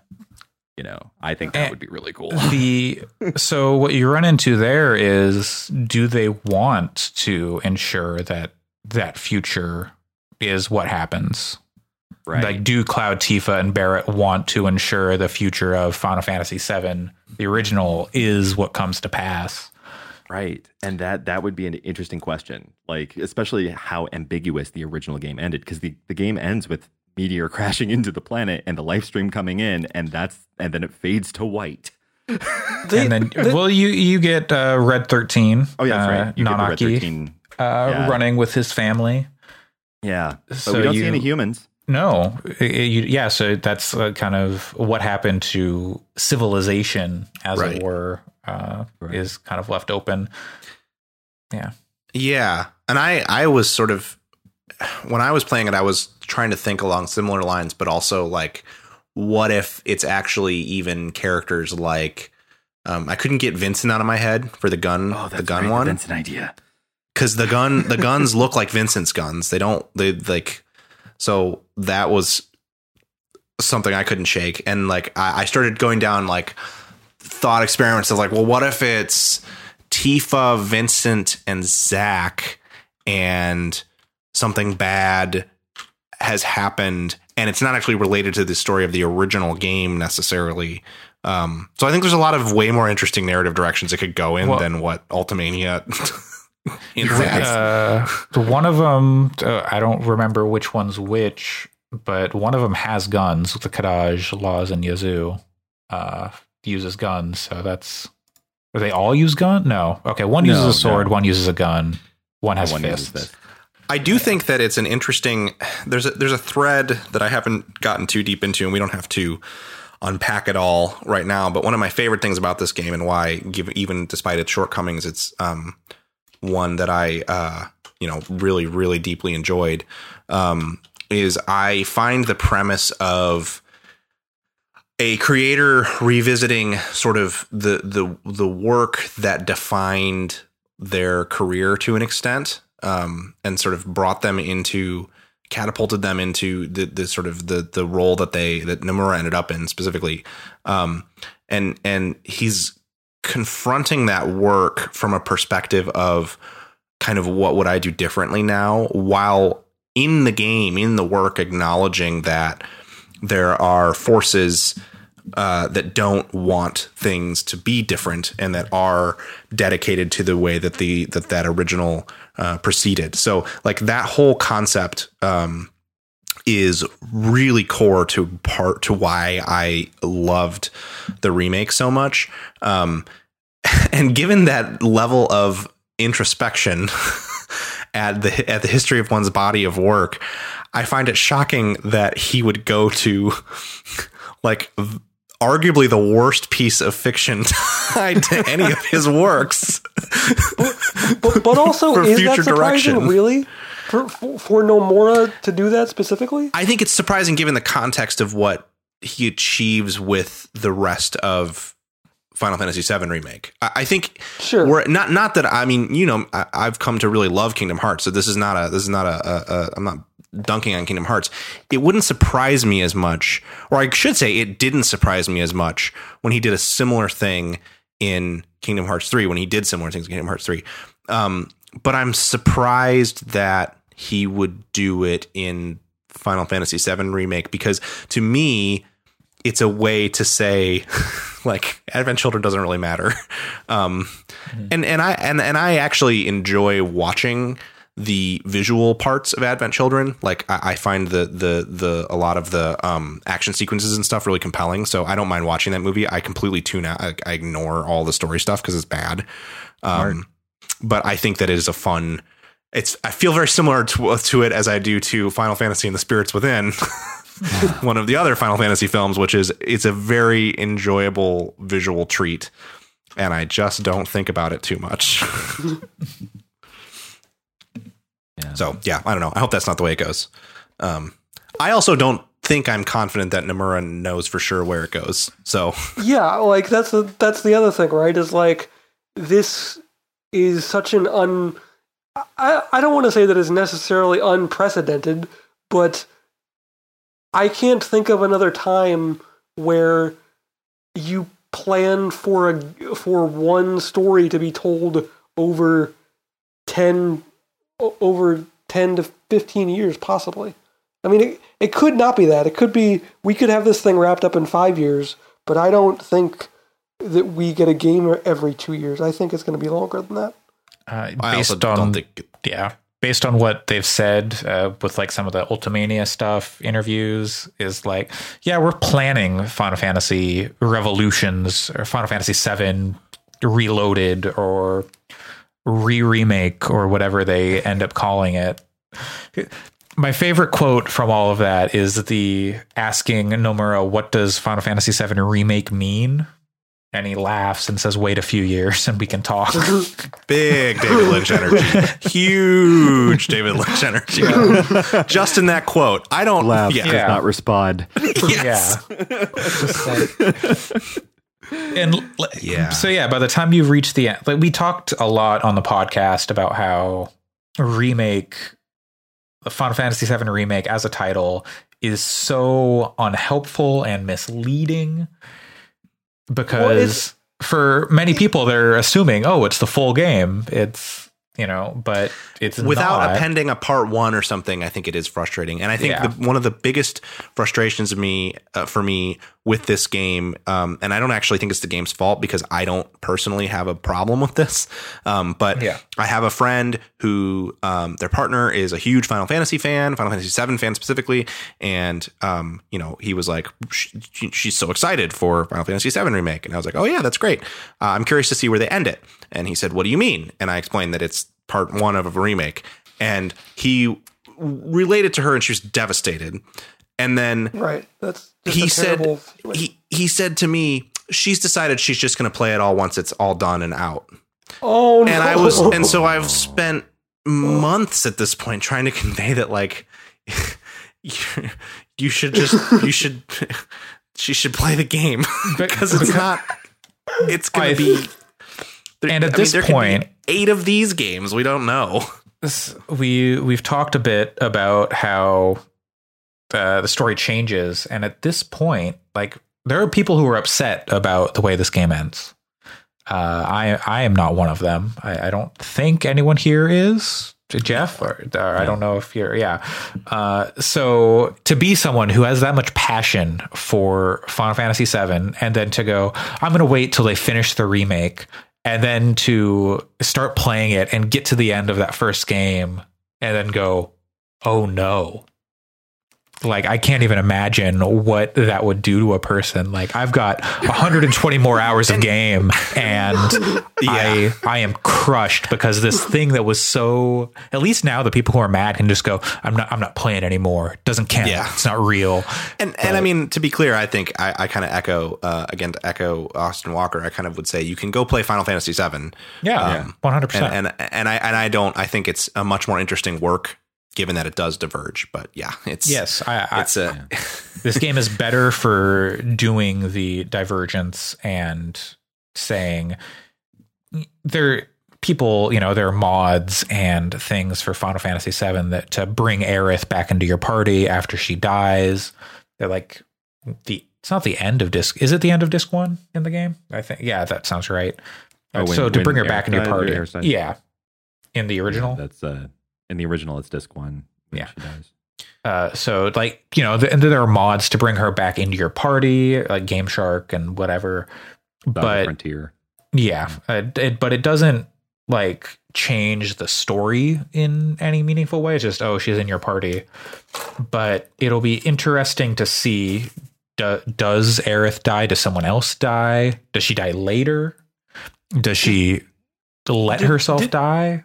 It, Did any did anybody think i- in the in the ten seconds before the whisper saved him that they were going to kill Barrett?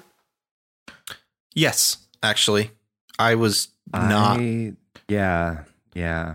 Yeah, it- Uh, mm, I was like, that's weird. I don't remember this happening, but also the whispers have, you don't really know what the whispers are at that point. So it wouldn't, it would have been like a, holy shit.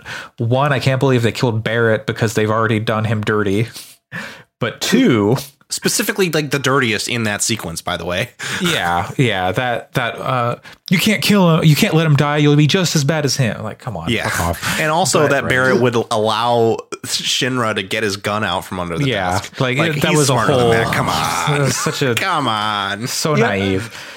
But it's also just such a disappointing sequence because they don't let it hang in the air at all. They're just like, "Oh, whisper to the rescue!" in in ten seconds, and not even yeah like you you you almost don't even have time to linger on the fact that that's what happened because it like I, I did actually think he he was going to. I, I had a ni- I mean I knew what the whispers were at that point. I figured out what the whispers were around the the church sequence. Um, that's when it became pretty clear to me what their deal was. Um, but I actually was simultaneously sad because I I despite my criticisms of his portrayal and characterization, I think Barrett I like Barrett a lot. Um, and so I was sad that he potentially could have died, but I was also like, this is interesting and was very intrigued at the prospect of continuing the story without him. And it actually, in the moment, didn't even occur to me that the Whispers were going to bring him back because Yeah. I hadn't really considered that as part of their rule set.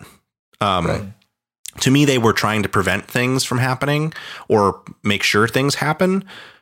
But the idea that they could just bring someone back to life hadn't really crossed my mind. So Yeah. I, I, I was actually, in a weird way, like up sad, but also kind of excited to see how that would shift the narrative of the whole story. Um, yeah. and it's it sets up the whispers in that moment it's like oh these things are very powerful. And so it kind of paves the way for that ending chapter Right, and I think the- have more stakes and like oh we're we're up against some shit here. And I not think the just oh it's fate quote unquote. The question at this point is what were the ramifications of defeating that giant whisper? Um, yeah. did that have a was that a like was that a Kingdom Hearts ending where it doesn't really matter that you defeated it because it'll just come back. it yeah um or was that some kind of fine was there a degree of finality to that? And and was that the symbol of you beat the whisper so now anything can happen? Um, Right, I think I, I, I, think that second thing that you're talking about is supposed to be the the, the generally accepted uh, uh, point is that now that they've killed the, the fate, um, that that that the timeline itself is anything goes. and i also wonder what Yeah, Jenova yeah, there's- has there's- there, okay. Everyone went quiet. Sorry, I thought I, I thought that we lost you for a second. Please go ahead, Jeff. Oh no no no. Um, that's it's all good. It's all good. Um, so one of the things that um I keep coming back to when it comes to like, I mean, there's a there's a pretty clear like free will versus determinism kind of thing, Mhm. and you know, I'm not I'm not gonna wade into that one um because that would take another four hours to really unpack. But um, I think the we get some thematic hints. Like one of the things that really hit me in the what was it the uh, So, we might have actually lost uh, what do they Oh, call it? Uh, the edge of creation. Yeah, the the the sort of odd dimension where we have sort of a re- redo of the um, Omni Slash fight. Um, Yes. uh, after Mhm. after all of that, and the music cue there is to me was like a loud hint because the music cue there is directly from the um, City of Ancients track in the OG game. Like that is the melody line, like literally. And that is the area where Aerith dies. Like that is where Mhm. um she's she meets Sephiroth's sword in an unfortunate way. And I I'm sitting here going, okay. And that that lingering question of seven seconds, what will you change? And how Sephiroth very carefully guides Cloud to not think about those flash those flashbacks of the white materia in the in the water, which are all referencing Yeah. Aerith's death. hmm Um, and so I think one one thing that is a really big sort of looming thing is we may not get like uh, a complete like you know Sartrean libertarianism when it comes to you know anything can happen, but I I think there's still going to be the major plot beats. But I think one major tonal shift that some choices that the writers have ahead of them if they haven't already written it is either we're going to tell a story where fate wins anyway and Aerith dies.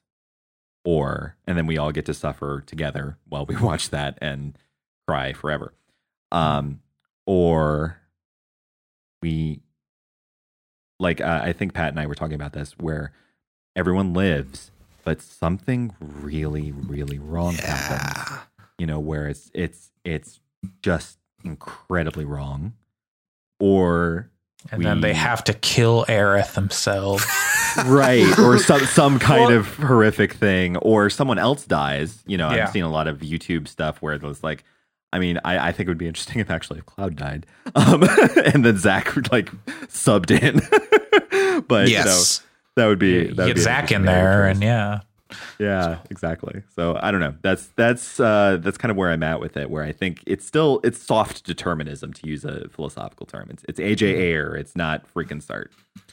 No, and I mean, I to to be honest with you, um, certainly I concede the potential value in conversations about determinism um, from a philosophical perspective. Uh, we, we don't have to go into that I, I can't imagine a more boring question to me that this game could could pose. to me, I I mean, I am very uh, I I I guess it doesn't really come up that much when we talk about things on the cast, but stories that are like question the nature of fate and determinism are you could there's not a way to get me to check out faster. Um, so I have no interest in that angle, and I hope that I think it's fine the seeds that they plant that make you think that's the direction it's going. I don't have a problem with that, and in the way that they talk about that in the story that's presented here. But I really do hope that the next steps are more interesting. Um, and I would love to see a situation where, um, like we had talked about, like perhaps everyone lives and and not and something happens and not go the tropey way, which is you know a price, a cost must be paid, fate must be appeased somehow. To me, it's more f- look at it from a like a chaos theory perspective. If you're going to engage with ideas of changing the story, butterfly Um, effect. You got you got Ashton yeah, and I mean that's here. that's crass and and perhaps reductive. And I'm not saying that like determinism sucks. Chaos theory is where it's at. That's not at all my point. Um, right right right what I, what but but I think um, there's a much more interesting angle that you could take, uh, and I really hope that they lean into that. And and what's the reason I have hope that they might is that Nomura tends to um, be willing f- to sort of take where you think something is going and twist it in a direction that is not always like narratively sound, but is at least interesting. but Um, but also sometimes disappointing. Sure, because right. I w- you play Kingdom Hearts three and you expect at some point um, you're you're going to be able to play as Kairi and you don't, and you have to wait until the DLC. And And even Well, well, and that's just- questionable. And and I mean the narrative. I, I we've talked at length about like Yeah. I enjoy the ending of that game. Uh, it's not particularly good from a storytelling perspective, um, which different spoiler cast that I wasn't on. Go listen to that one. Um, but but yeah, I hope that that the result here is that we get into some really weird territory, I guess. And I think you're right that the the the, the general beats will be there. We'll go to some Gold Saucer. We'll go to to to Kalm. We'll go to all the different places. We'll meet Cid eventually. Like that's all going to happen. until until like the Aerith like until the Temple of the Ancients, like that whole scenario, I don't know how much they might like uh, deviate. Like until then, I feel like it's a pretty straight path. At least for the at least through what I've played, I'm up to Cosmo Canyon, and I'm like, okay, yeah, I feel like all this could go in pretty much as is, like tidy it up a bit uh, in terms of like story stuff and whatnot. But like, if if if the if the winds of fate have been uh, have been changed, then I don't know if they have to change much until we get there. I th- I think Watch there it's are like 40 hours of Fort Condor. yeah, yeah. I think um, though that there are some very interesting questions that uh, the very end poses with moments like seeing Biggs alive Right. and uh, the Zack stuff that Yeah, do no, make I- me wonder if maybe actually it's going to be very different. Um, I I hope it is. Uh, I hope that. So I think another thing that we alluded to much much earlier in the podcast is Jeff brought it up is what does Aerith know? Like Uh-huh. because there are multiple moments where she is like obviously not saying anything or we're not getting to hear what she says like her moment where she meets Marlene and whispers something to her to get her to go with her. yeah, I actually forgot about that. Like, yeah. Wh- what was that? And because that that moment's not in the original game. Like you, she saves Marlene, but you don't see anything there. And then when uh, they're getting glimpses of the future in that final moment against the the Fate boss, uh, they see like clouds like what was that? And Aerith's like I'm not saying anything because I know too much. But Red Red 13's like oh it's you know glimpses of the future that might come or will come if we fail here and stuff like that. Yeah. it's what what do we think Aerith knows? Do we think this is Aerith is in the right place? Is this an Aerith who knows more than she's supposed to know? Oh, I think maybe maybe knows more, but I don't necessarily like. You, you talk about it being a, a different Sephiroth. I don't necessarily think it's a different Aerith, if that makes sense. it's like a Sephiroth out of time and place Right. Like Okay. I, I, I, I, I, I think that the that the Sephiroth that we see is not the Sephiroth from Final Fantasy VII, but I do think that Aerith is supposed to be the same Aerith. I just think that it's better characterization as to what her abilities are. okay I I think that um there is a um suggestion that this the, the the glimpses that we get of the potential for there to be like other worlds than this one um are interesting and I think that perhaps there are a lot of Aerith and there's one Aerith and because of her sort of abilities, she perhaps has is tapped into a lot more about what happens for her in the future and in the past. Um, and and so I don't necessarily think it's like this is an Aerith. We're in an alternate dimension. Um, I think it it has more to do with an attempt at sort of like um, giving this character a wider range of knowledge than she had in the original game.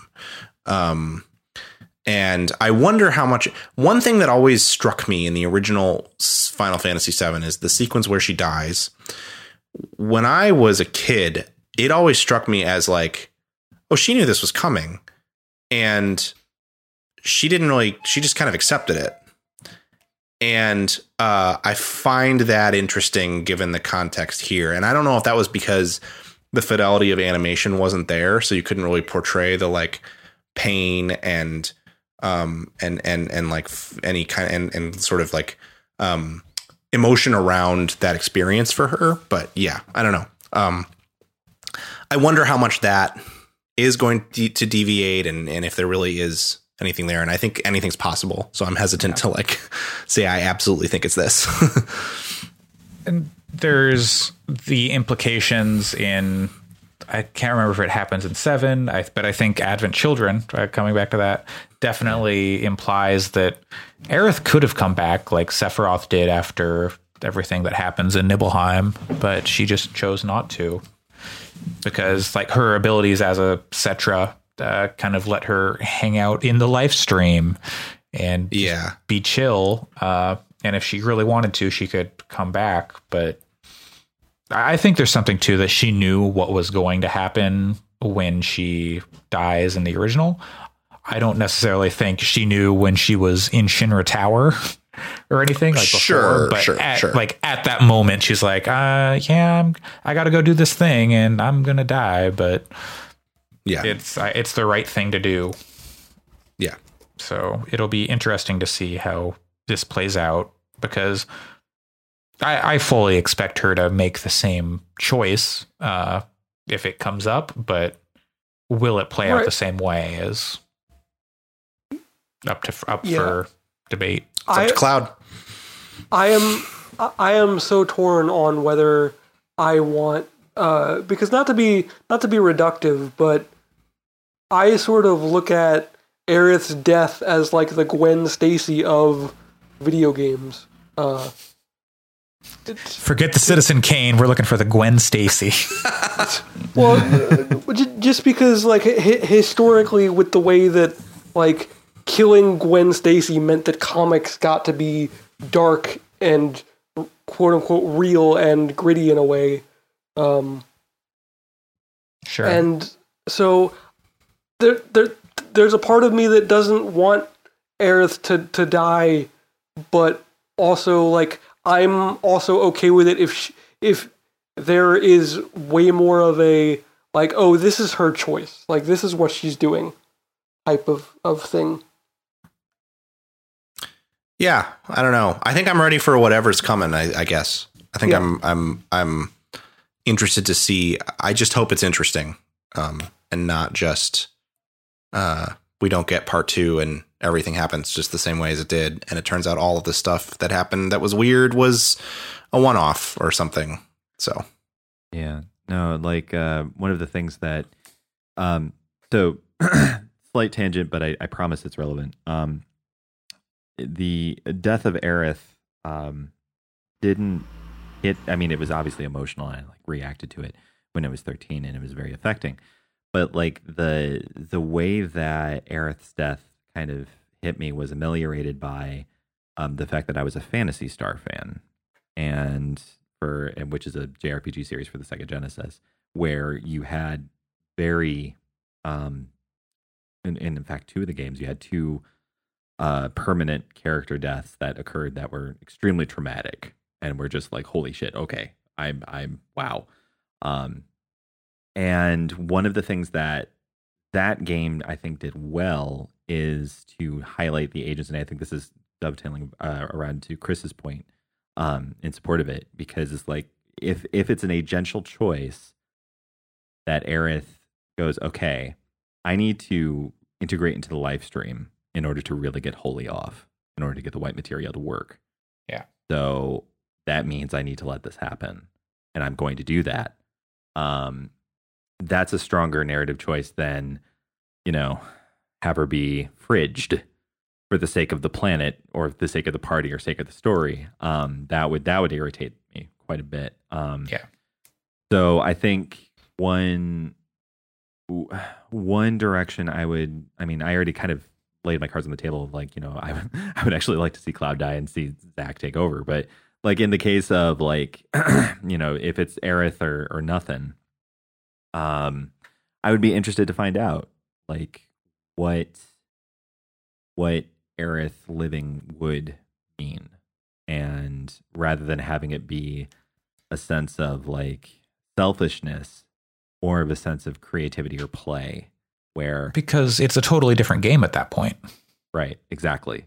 It's like all of a sudden you do have an Aerith who meets Cid. You know, you do have an Aerith who, you know, goes to Wutai and, you know, sees ultimate weapon ultimate weapon and ruby weapon and emerald weapon and all that. Um there it's a very, very different game. You have a hell, you have an Aerith who helps reunite Cloud's uh dissociative stuff. hmm Yeah. that whole section is gonna Yeah. transform if she lives. yes. In a cool So, way. I would love to see how yeah. that works. Yeah, That's kind of why I don't want Cloud to die too, even though I can see the the argument for how Yeah. interesting that would be. Yeah, I mean, Yeah, you could have him die later, but yeah, yeah. absolutely, absolutely. I also So, think I, I like stories that I mean, obviously, character death is a really useful narrative device that um, is good. I have a lot of thoughts about character death in media, um, in in fiction. Um, that we don't have to. That's my four hour tangent, but um, I just think that you can tell a story where characters don't die. That there doesn't have to be uh, that angle to extract emotion from people. I think you can create events. I think you can still create tragedy, even, um, which is why I say that, like, for me, the most interesting outcome would be everybody living, but something else happens. Um, and you know, maybe they all end up dying in the end. I don't know, but but like the to get there, um, you know, something things go awry, and there's a different form of tragedy and and um an emotional weight that doesn't just lean on someone that you like dying. Um, which I don't mean to denigrate like the way that that's done in the original game. It was a different different place in the the video game's journey. So um, definitely not like saying I think that that that it's bad that it happens in the original, but I think it would be so much more interesting to sort of see what the game looks like if all those characters are are intact. Um, so yeah, Speaking of, of four hour tangents, I have a I have a thing about how I could how I re- how I really want to write a uh, a fan fiction that is uh, Aerith uh, and Yuffie escape together to Traverse Town, and that's how Traverse Town gets started. That's I like gonna. I'm telling you, there's going to be a canonical reference to Kingdom Hearts before this whole saga is over. yeah. I, I think um, Man, what if at the end of Kingdom Hearts 3 that secret video was Sora and Midgar? God, God, please don't. What if? What if? Oh, it would be so good, though. It would be so good. Um, I think What are these that's- weird creatures? They're whispers of fate. You got to They can only be beaten with a keyblade. Launching on the uh, PS5. Kingdom Hearts re remake. Oh. I, I I love that Jeff has as much disdain as we have love for Kingdom Hearts. I, I, it's uh, okay. I- It's a good counterbalance. I, I no, I, I totally appreciate it because we are just total fanboys at this point, and Jeff is like the one sensible person in reality that's like, hey, this isn't great. Like this, a lot of this stuff isn't great. Uh, Yeah. But I, I have nothing but love. I have nothing but love for Kingdom Hearts fans. I'm so happy that that there is a there's a series that gives you joy in this horrible bleak life hellscape thing that we're in together. And like I never want to take that away. No, totally fair. I think uh, the before we kind of wrap up, I am curious what everyone is kind of most anticipating, assuming that we get similar narrative beats through through the rest. I mean, obviously, I think things will be a little different, but you know, is it is it Kalm? Is it gold saucer? Is it Wutai? Uh, is it the crater? What's everyone looking forward to the most? Snowboarding Um, mini game. Oh no! Oh, So, uh, Oh no! actually, no, is the, is the oh, I'm upset now. no like any of those things like any of those mini game things based on this game and playing the original i am not looking forward to any of it because i think anything outside of the combat and the general running around Oh, the mini games is, are terrible. is yeah. ass like the that parade in Junon. yeah no that's uh so i'm i'm looking forward to i like seeing the backstory stuff they do like with uh with sephiroth how they flesh that out how they develop him as a character especially because this will be for at least some people it'll be their first exposure. And for this like for the remake series it'll be the first real like who is sephiroth? What what is his deal? And i'm looking forward to see if that changes how that um how does how that's depicted because it's he comes across as not a great dude but cloud just totally idolizes him in that uh, that sequence so Yeah. i'm looking Yeah. forward to seeing th- how that maybe informs some of the stuff we've seen and if we get hints of that sephiroth knows more going back to nibelheim even um, I obviously don't have like the same touchstones for for narrative. Sure. I'm all all flying blind at this point, but I am super interested to see how uh, a Yuffie and, and and a Zack play in the system because you fight Yuffie in Kingdom Hearts for, as an optional like Coliseum fight, but um, so I just don't know. I would I I would maybe they fight fight each other. Do they fight each other in the or, or- original game? Is she what uh yuffie and who Hmm? and the party or Cloud? Uh, you yeah. actually Yeah. you the way you get Yuffie is after like after the Nibelheim or after Kalm, you go to like a Chocobo Ranch, then you go through and basically shortly after uh Midgar, you go into a forest and you just randomly encounter her. And then you have to oh. fight her and you beat her and then you have to do like a dialogue tree. And if you pick the right things, then she'll join your party. huh? So it's it, it it it's it's not even a thing where it's it's like guaranteed that you can get her. That's oh, Yeah, interesting. Yeah, yeah. She and Vincent are secret characters. A- a- and oh, that's just hilarious that she becomes this like central force in Kingdom Hearts, and Yeah. you, you you aren't even guaranteed to get her in your game. Like that is so. I love Nomura so much. That is. oh God. I, That is great. and like Zack, uh, it'll be interesting to see what they do with Zack uh, if they bring him in. But yeah, I don't, I don't know. Yeah, like um, the things that, he is just he is just Cloud, like in terms of what he would be gameplay wise, right? Like because that's what Cloud based his whole shtick off of. Right. He's probably like a more refined version of Cloud because Cloud wasn't very good at being a Yeah. soldier. This is also true. know. Um, so yeah, like the thing that I'm I'm probably looking forward to the most, um, were if I had to choose a series of things. Well, one big question I have is how are they gonna handle Cid?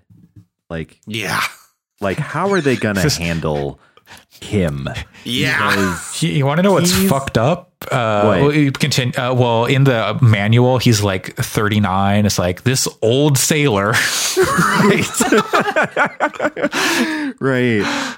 and like he um the thing that that that troubles was so later in the game you know you arguably he's mechanically he's one of my favorites Oh Cid. yeah, yeah. but like story wise i'm worried because he is one of the most hyper abusive and uh, overtly misogynistic people that you pick He's- up and and i'm and i'm i'm real worried about how they're gonna write him And I remember this is, I mean, it's because I was a child. So, but in the game originally, when I I thought Cid was hilarious, I was like, this guy is so funny. He says all this Yeah. crazy stuff that Barrett almost says, but doesn't quite get there. and so, but in retrospect, um, I enjoyed that stuff because I was a child, and implying that the character was swearing was very funny to me. Uh, yeah, as an adult, I don't know. it's Yeah, going to be really like, interesting. Because how he treats his assistant is really bad. Oh, Um, yeah, absolutely. And other really people in the party. Yep. Uh, it's, yeah. it's pretty bad. Um, so Yeah. I'm hoping that I mean to take a page from Tim Rogers' excellence, and I recommend if if if y'all haven't heard it, to go through and listen to Let's Mosey uh, or look up on YouTube Let's Mosey Tim Rogers, and he goes through the Japanese translation of um, Final Fantasy VII, and he brings out like an interesting thing about Cid, which is like the guy speaks in a kind of um, not quite a yakuza sort of uh, accent or dialect, but he he's very much evoking these sort of old timey gangster movies. Um, and he's it's less about the abuse and it's more about like he's he's meant to be a kind of roughneck. Um, Yeah. and he, just the localization procedure ended up making him a huge this huge jerk. Um, so I'm curious about that. I'm also curious about um everything that everyone has said. I'm curious about completely, but there's one like weird question, which is: Are we going to have to put in the 50 hours that we had to put in the original game to get the gold chocobo? that's a I, make or I've talked to thing. I've talked to Pat about this a lot, like the open world stuff. Yeah, yeah. Uh, And to me, yeah. the- yeah, you you can start because you have a lot more like passionate feelings about it. yeah, I, I, mean, we. I think we kind of. It kind of gets back to what I was saying. My relationship with that original game is, um, which, and I think we kind of come down on opposite sides of it. But to me, the fact that you could walk out of a town, get into the airship, and then fly all over the world was like very core to my appreciation of the original game and the fact that there were things. It, and it's interesting because now you kind of get this stuff but with the internet it's impossible to really get it. But for me the original game had almost like a fez like quality of there is something here there's stuff here that isn't on the surface that you have to like dig around for and stuff. And I didn't have the strategy guide when I first played the game, but I did know someone whose uh, cousin said that there's this really wild summon you can get if you really if you if you breed chocobos a bunch and stuff like that. So those qualities were important to me at the time. The fact that you could grind for hours and hours and hours and get a gold chocobo and you know the knights of the round existed and stuff that was all um, really important to my experience of the original game. And i think it's going to be I'll, there'll be a part of me that's pretty disappointed if we don't get those things. But at the same time you know in the conversations that andre and i have had I can see how delivering that experience through these this sort of episodic format is just not practical too. So Right. I'm also very curious, Jeff, about how that stuff is is is considered. I could, if, if if if I can sort of posit a solution to that question, I think it would, it, it, it, it, it, yeah, words. It would very much be uh, like a Final Fantasy X situation where you can just go and and and, and do the stuff you need to do, but also the entire time you could be on the airship, like looking for specific monsters or what have you, or But, doing- but, I mean, the Final Fantasy X version is the airship is a menu. Like you can go around and talk to your people on the airship, but then you're not walking around. You're not flying. You're and uh, talking to Pat. This is the thing he wants is he wants to fly over that map and Yeah. the air, the world and feel the It's fine. scale. Where I It's- don't I don't see them being able to really Yeah. accomplish that. and for me, it's fine if it ends up being a glorified menu where I'm flying around the map and then pushing a button in specific contextual places. I don't need to be able to land anywhere and walk around. But yeah, the, for some reason, that act of like tactile control of the ship is is kind of important to me. And um, so we'll see. We'll see how it goes. Uh, They could do the Final Fantasy 15 to uh, make your car fly. I haven't gotten that far in Final Fantasy 15, so that, I that is a like end game. No, You I have know, To do yeah. some nightmare platforming that I- that game was not built for. I'm gonna play Final Fantasy 15 probably before the next part of Final Fantasy 7 comes out. So It's all right. I I never played the DLC. Maybe I should do that. It's on Game Pass. But The DL, the DLC are, it has makes the the original game far more interesting, especially with uh, what's his name, Parpto, Prompt, Prompto, sorry. Prompto, Uh, Ignis. I, I hear Ignis's stuff is fascinating, but uh, yeah, that's another podcast. good. It is.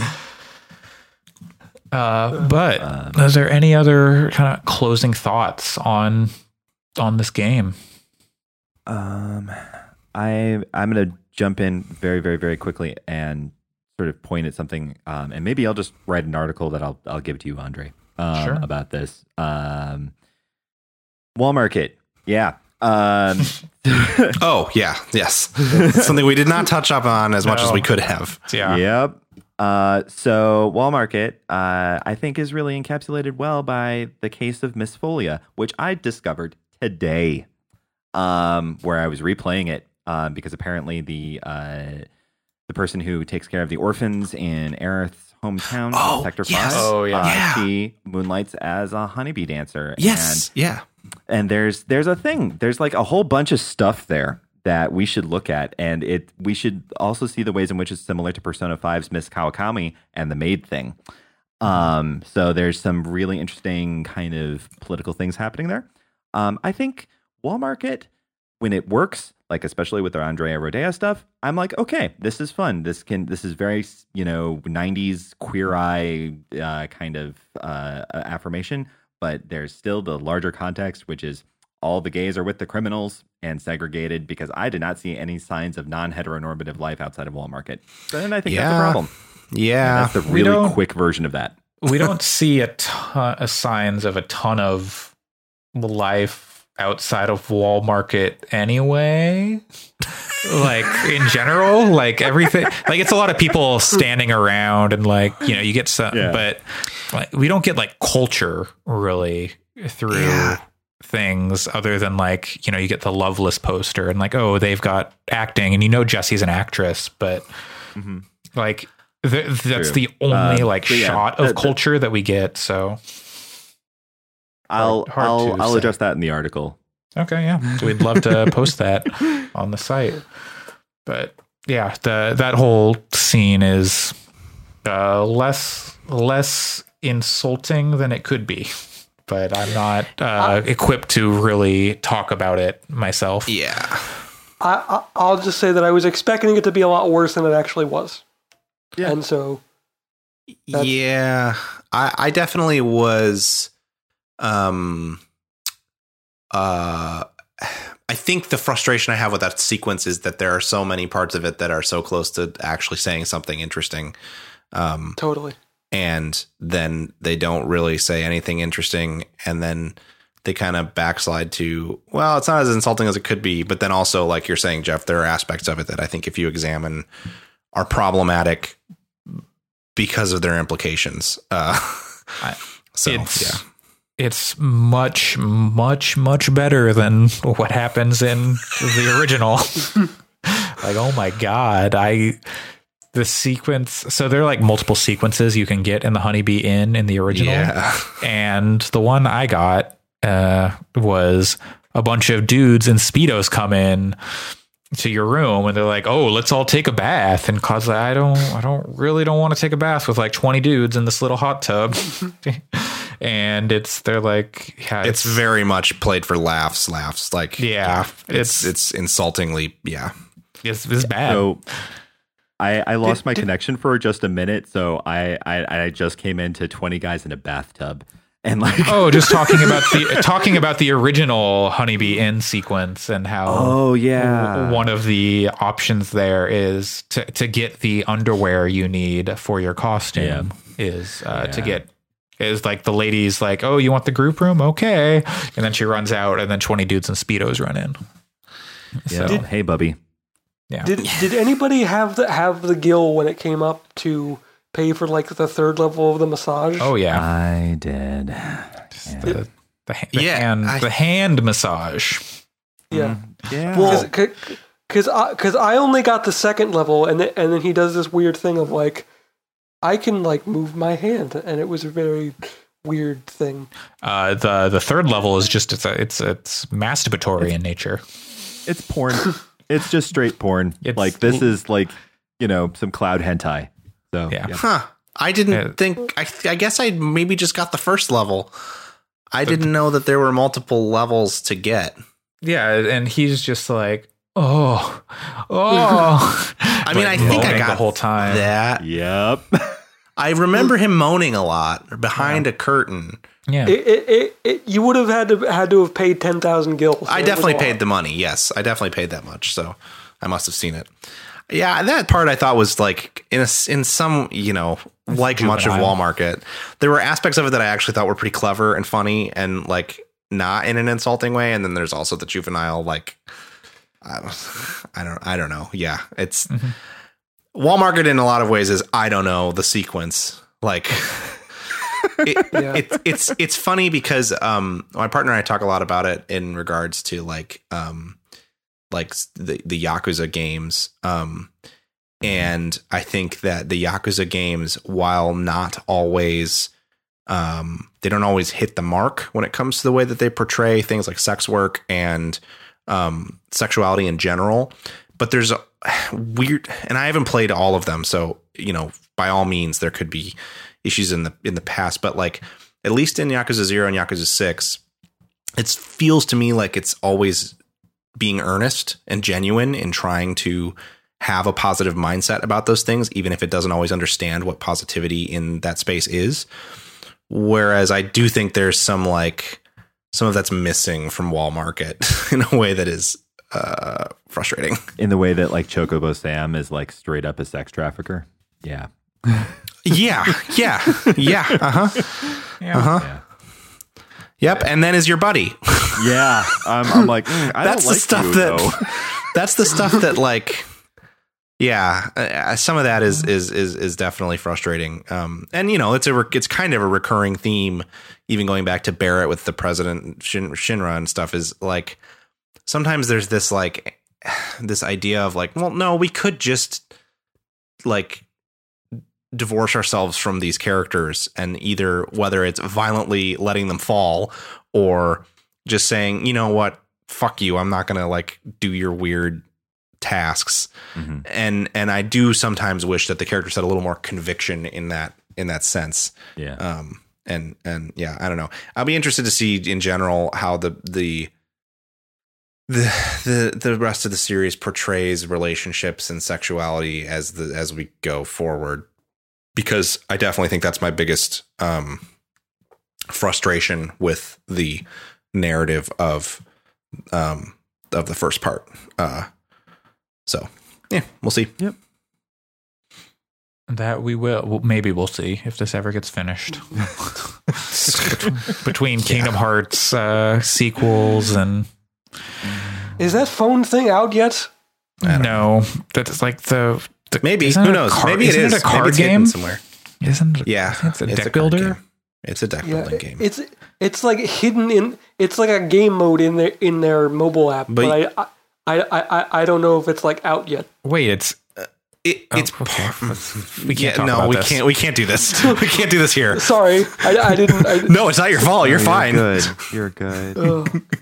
I'm just uh, that I I don't know how you made Kingdom like it's it's two of my least favorite flavors in the world, a collectible card game and Kingdom Hearts, and I'm like, oh, oh no. See, the problem Yeah, I'm really is glad it's like are almost the excited. opposite. yeah, I'm really happy you're excited, Pat. I'm not excited though. That's the thing.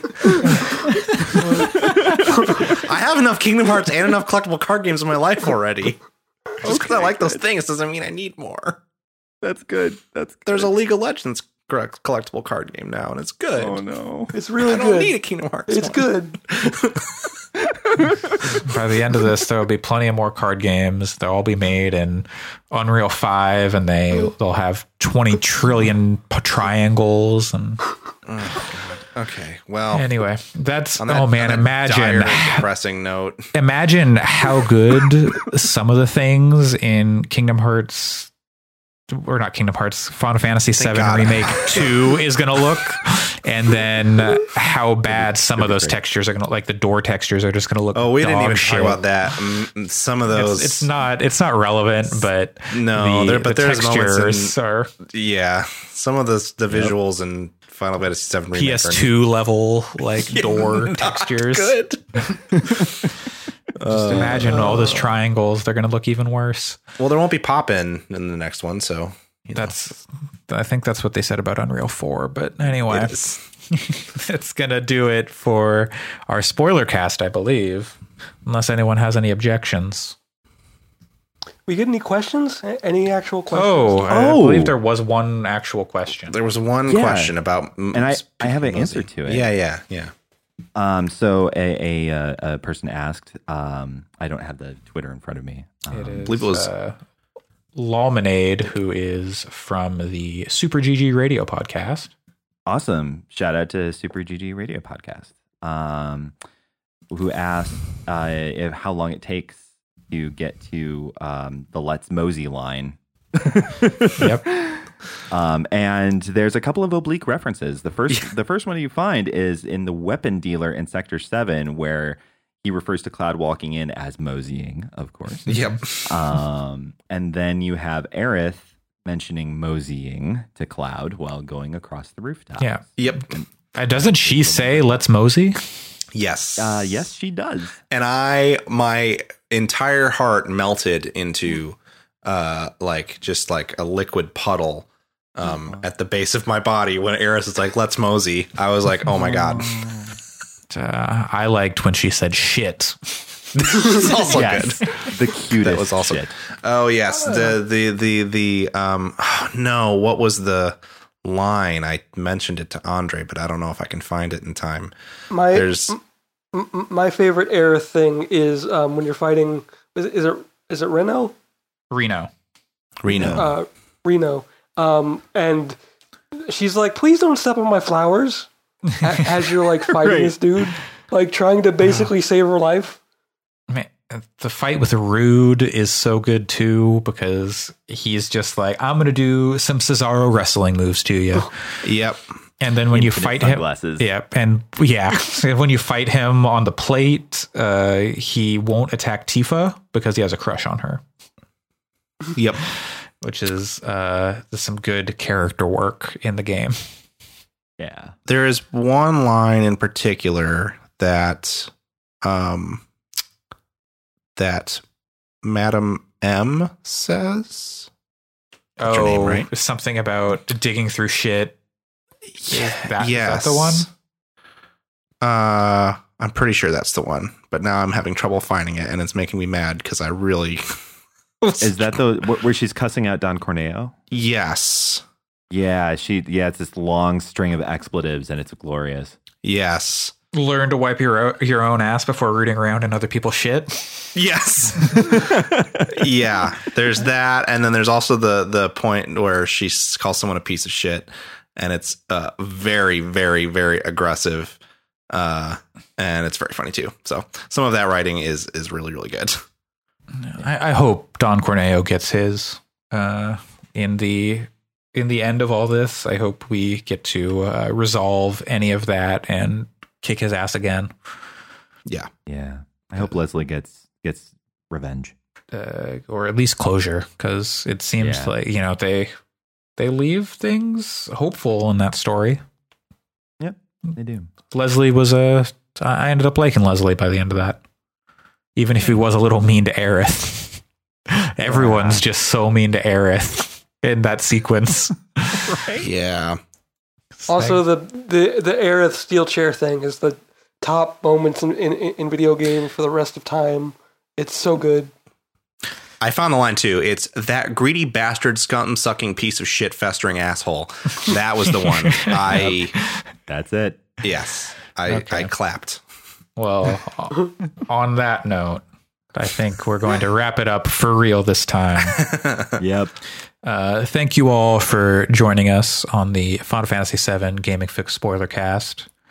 I have been your host, Andre Cole. You can find me on Twitter at Coolslaw, C O O L S L 4 W. Chris, where can people find you? You can find me on Twitter at Wheels1993. Uh, you can go to aubreysitterson.com to read a write up of Crip Camp, which is a Netflix documentary that I did a write up for for my friend's uh, newsletter. Great. Uh, people should watch that on Netflix. Yeah. And uh, Jeff, where can people find you? Uh, you can find me on Twitter at Stranger Peace. That's P E A C E. And hopefully within the next month, uh, within the podcast meta genre. But uh, we'll do the launch party for that another time. Okay. and Pat. You can find me on Twitter at PJC Plays, uh, and that's where I am pretty much anywhere else. If you want to bother me on Steam or You, you on still Mixer or whatever. Yeah, you still streaming on Mixer? In theory, not this week, but that's because this week was uh, my breaking week during lockdown. So, Legit. uh, by which I mean, uh, time start, started to really stop meaning anything, and I had a lot of work to do. So, hopefully, I'll be on that mixer horse soon here. And you can find Gaming Fyx on Twitter at Fyx Podcasts or Fyx.space, where you can see reviews and keep up with all our regular podcasts. We'll have one going up probably af I don't know around the same time as this. I don't know exactly when this is going to go up, but soon. Yeah, yeah, same within a day. Yeah, Yeah, I would think. Hopefully. Uh, Alex is always on top of that stuff. So uh, thanks for joining me, everybody. Yeah, we'll thanks. reconvene in three to five years to talk about the next entry and Totally. Great. this uh, this compilation. Sounds Goodbye, good everybody. Thanks for listening. Bye. Bye.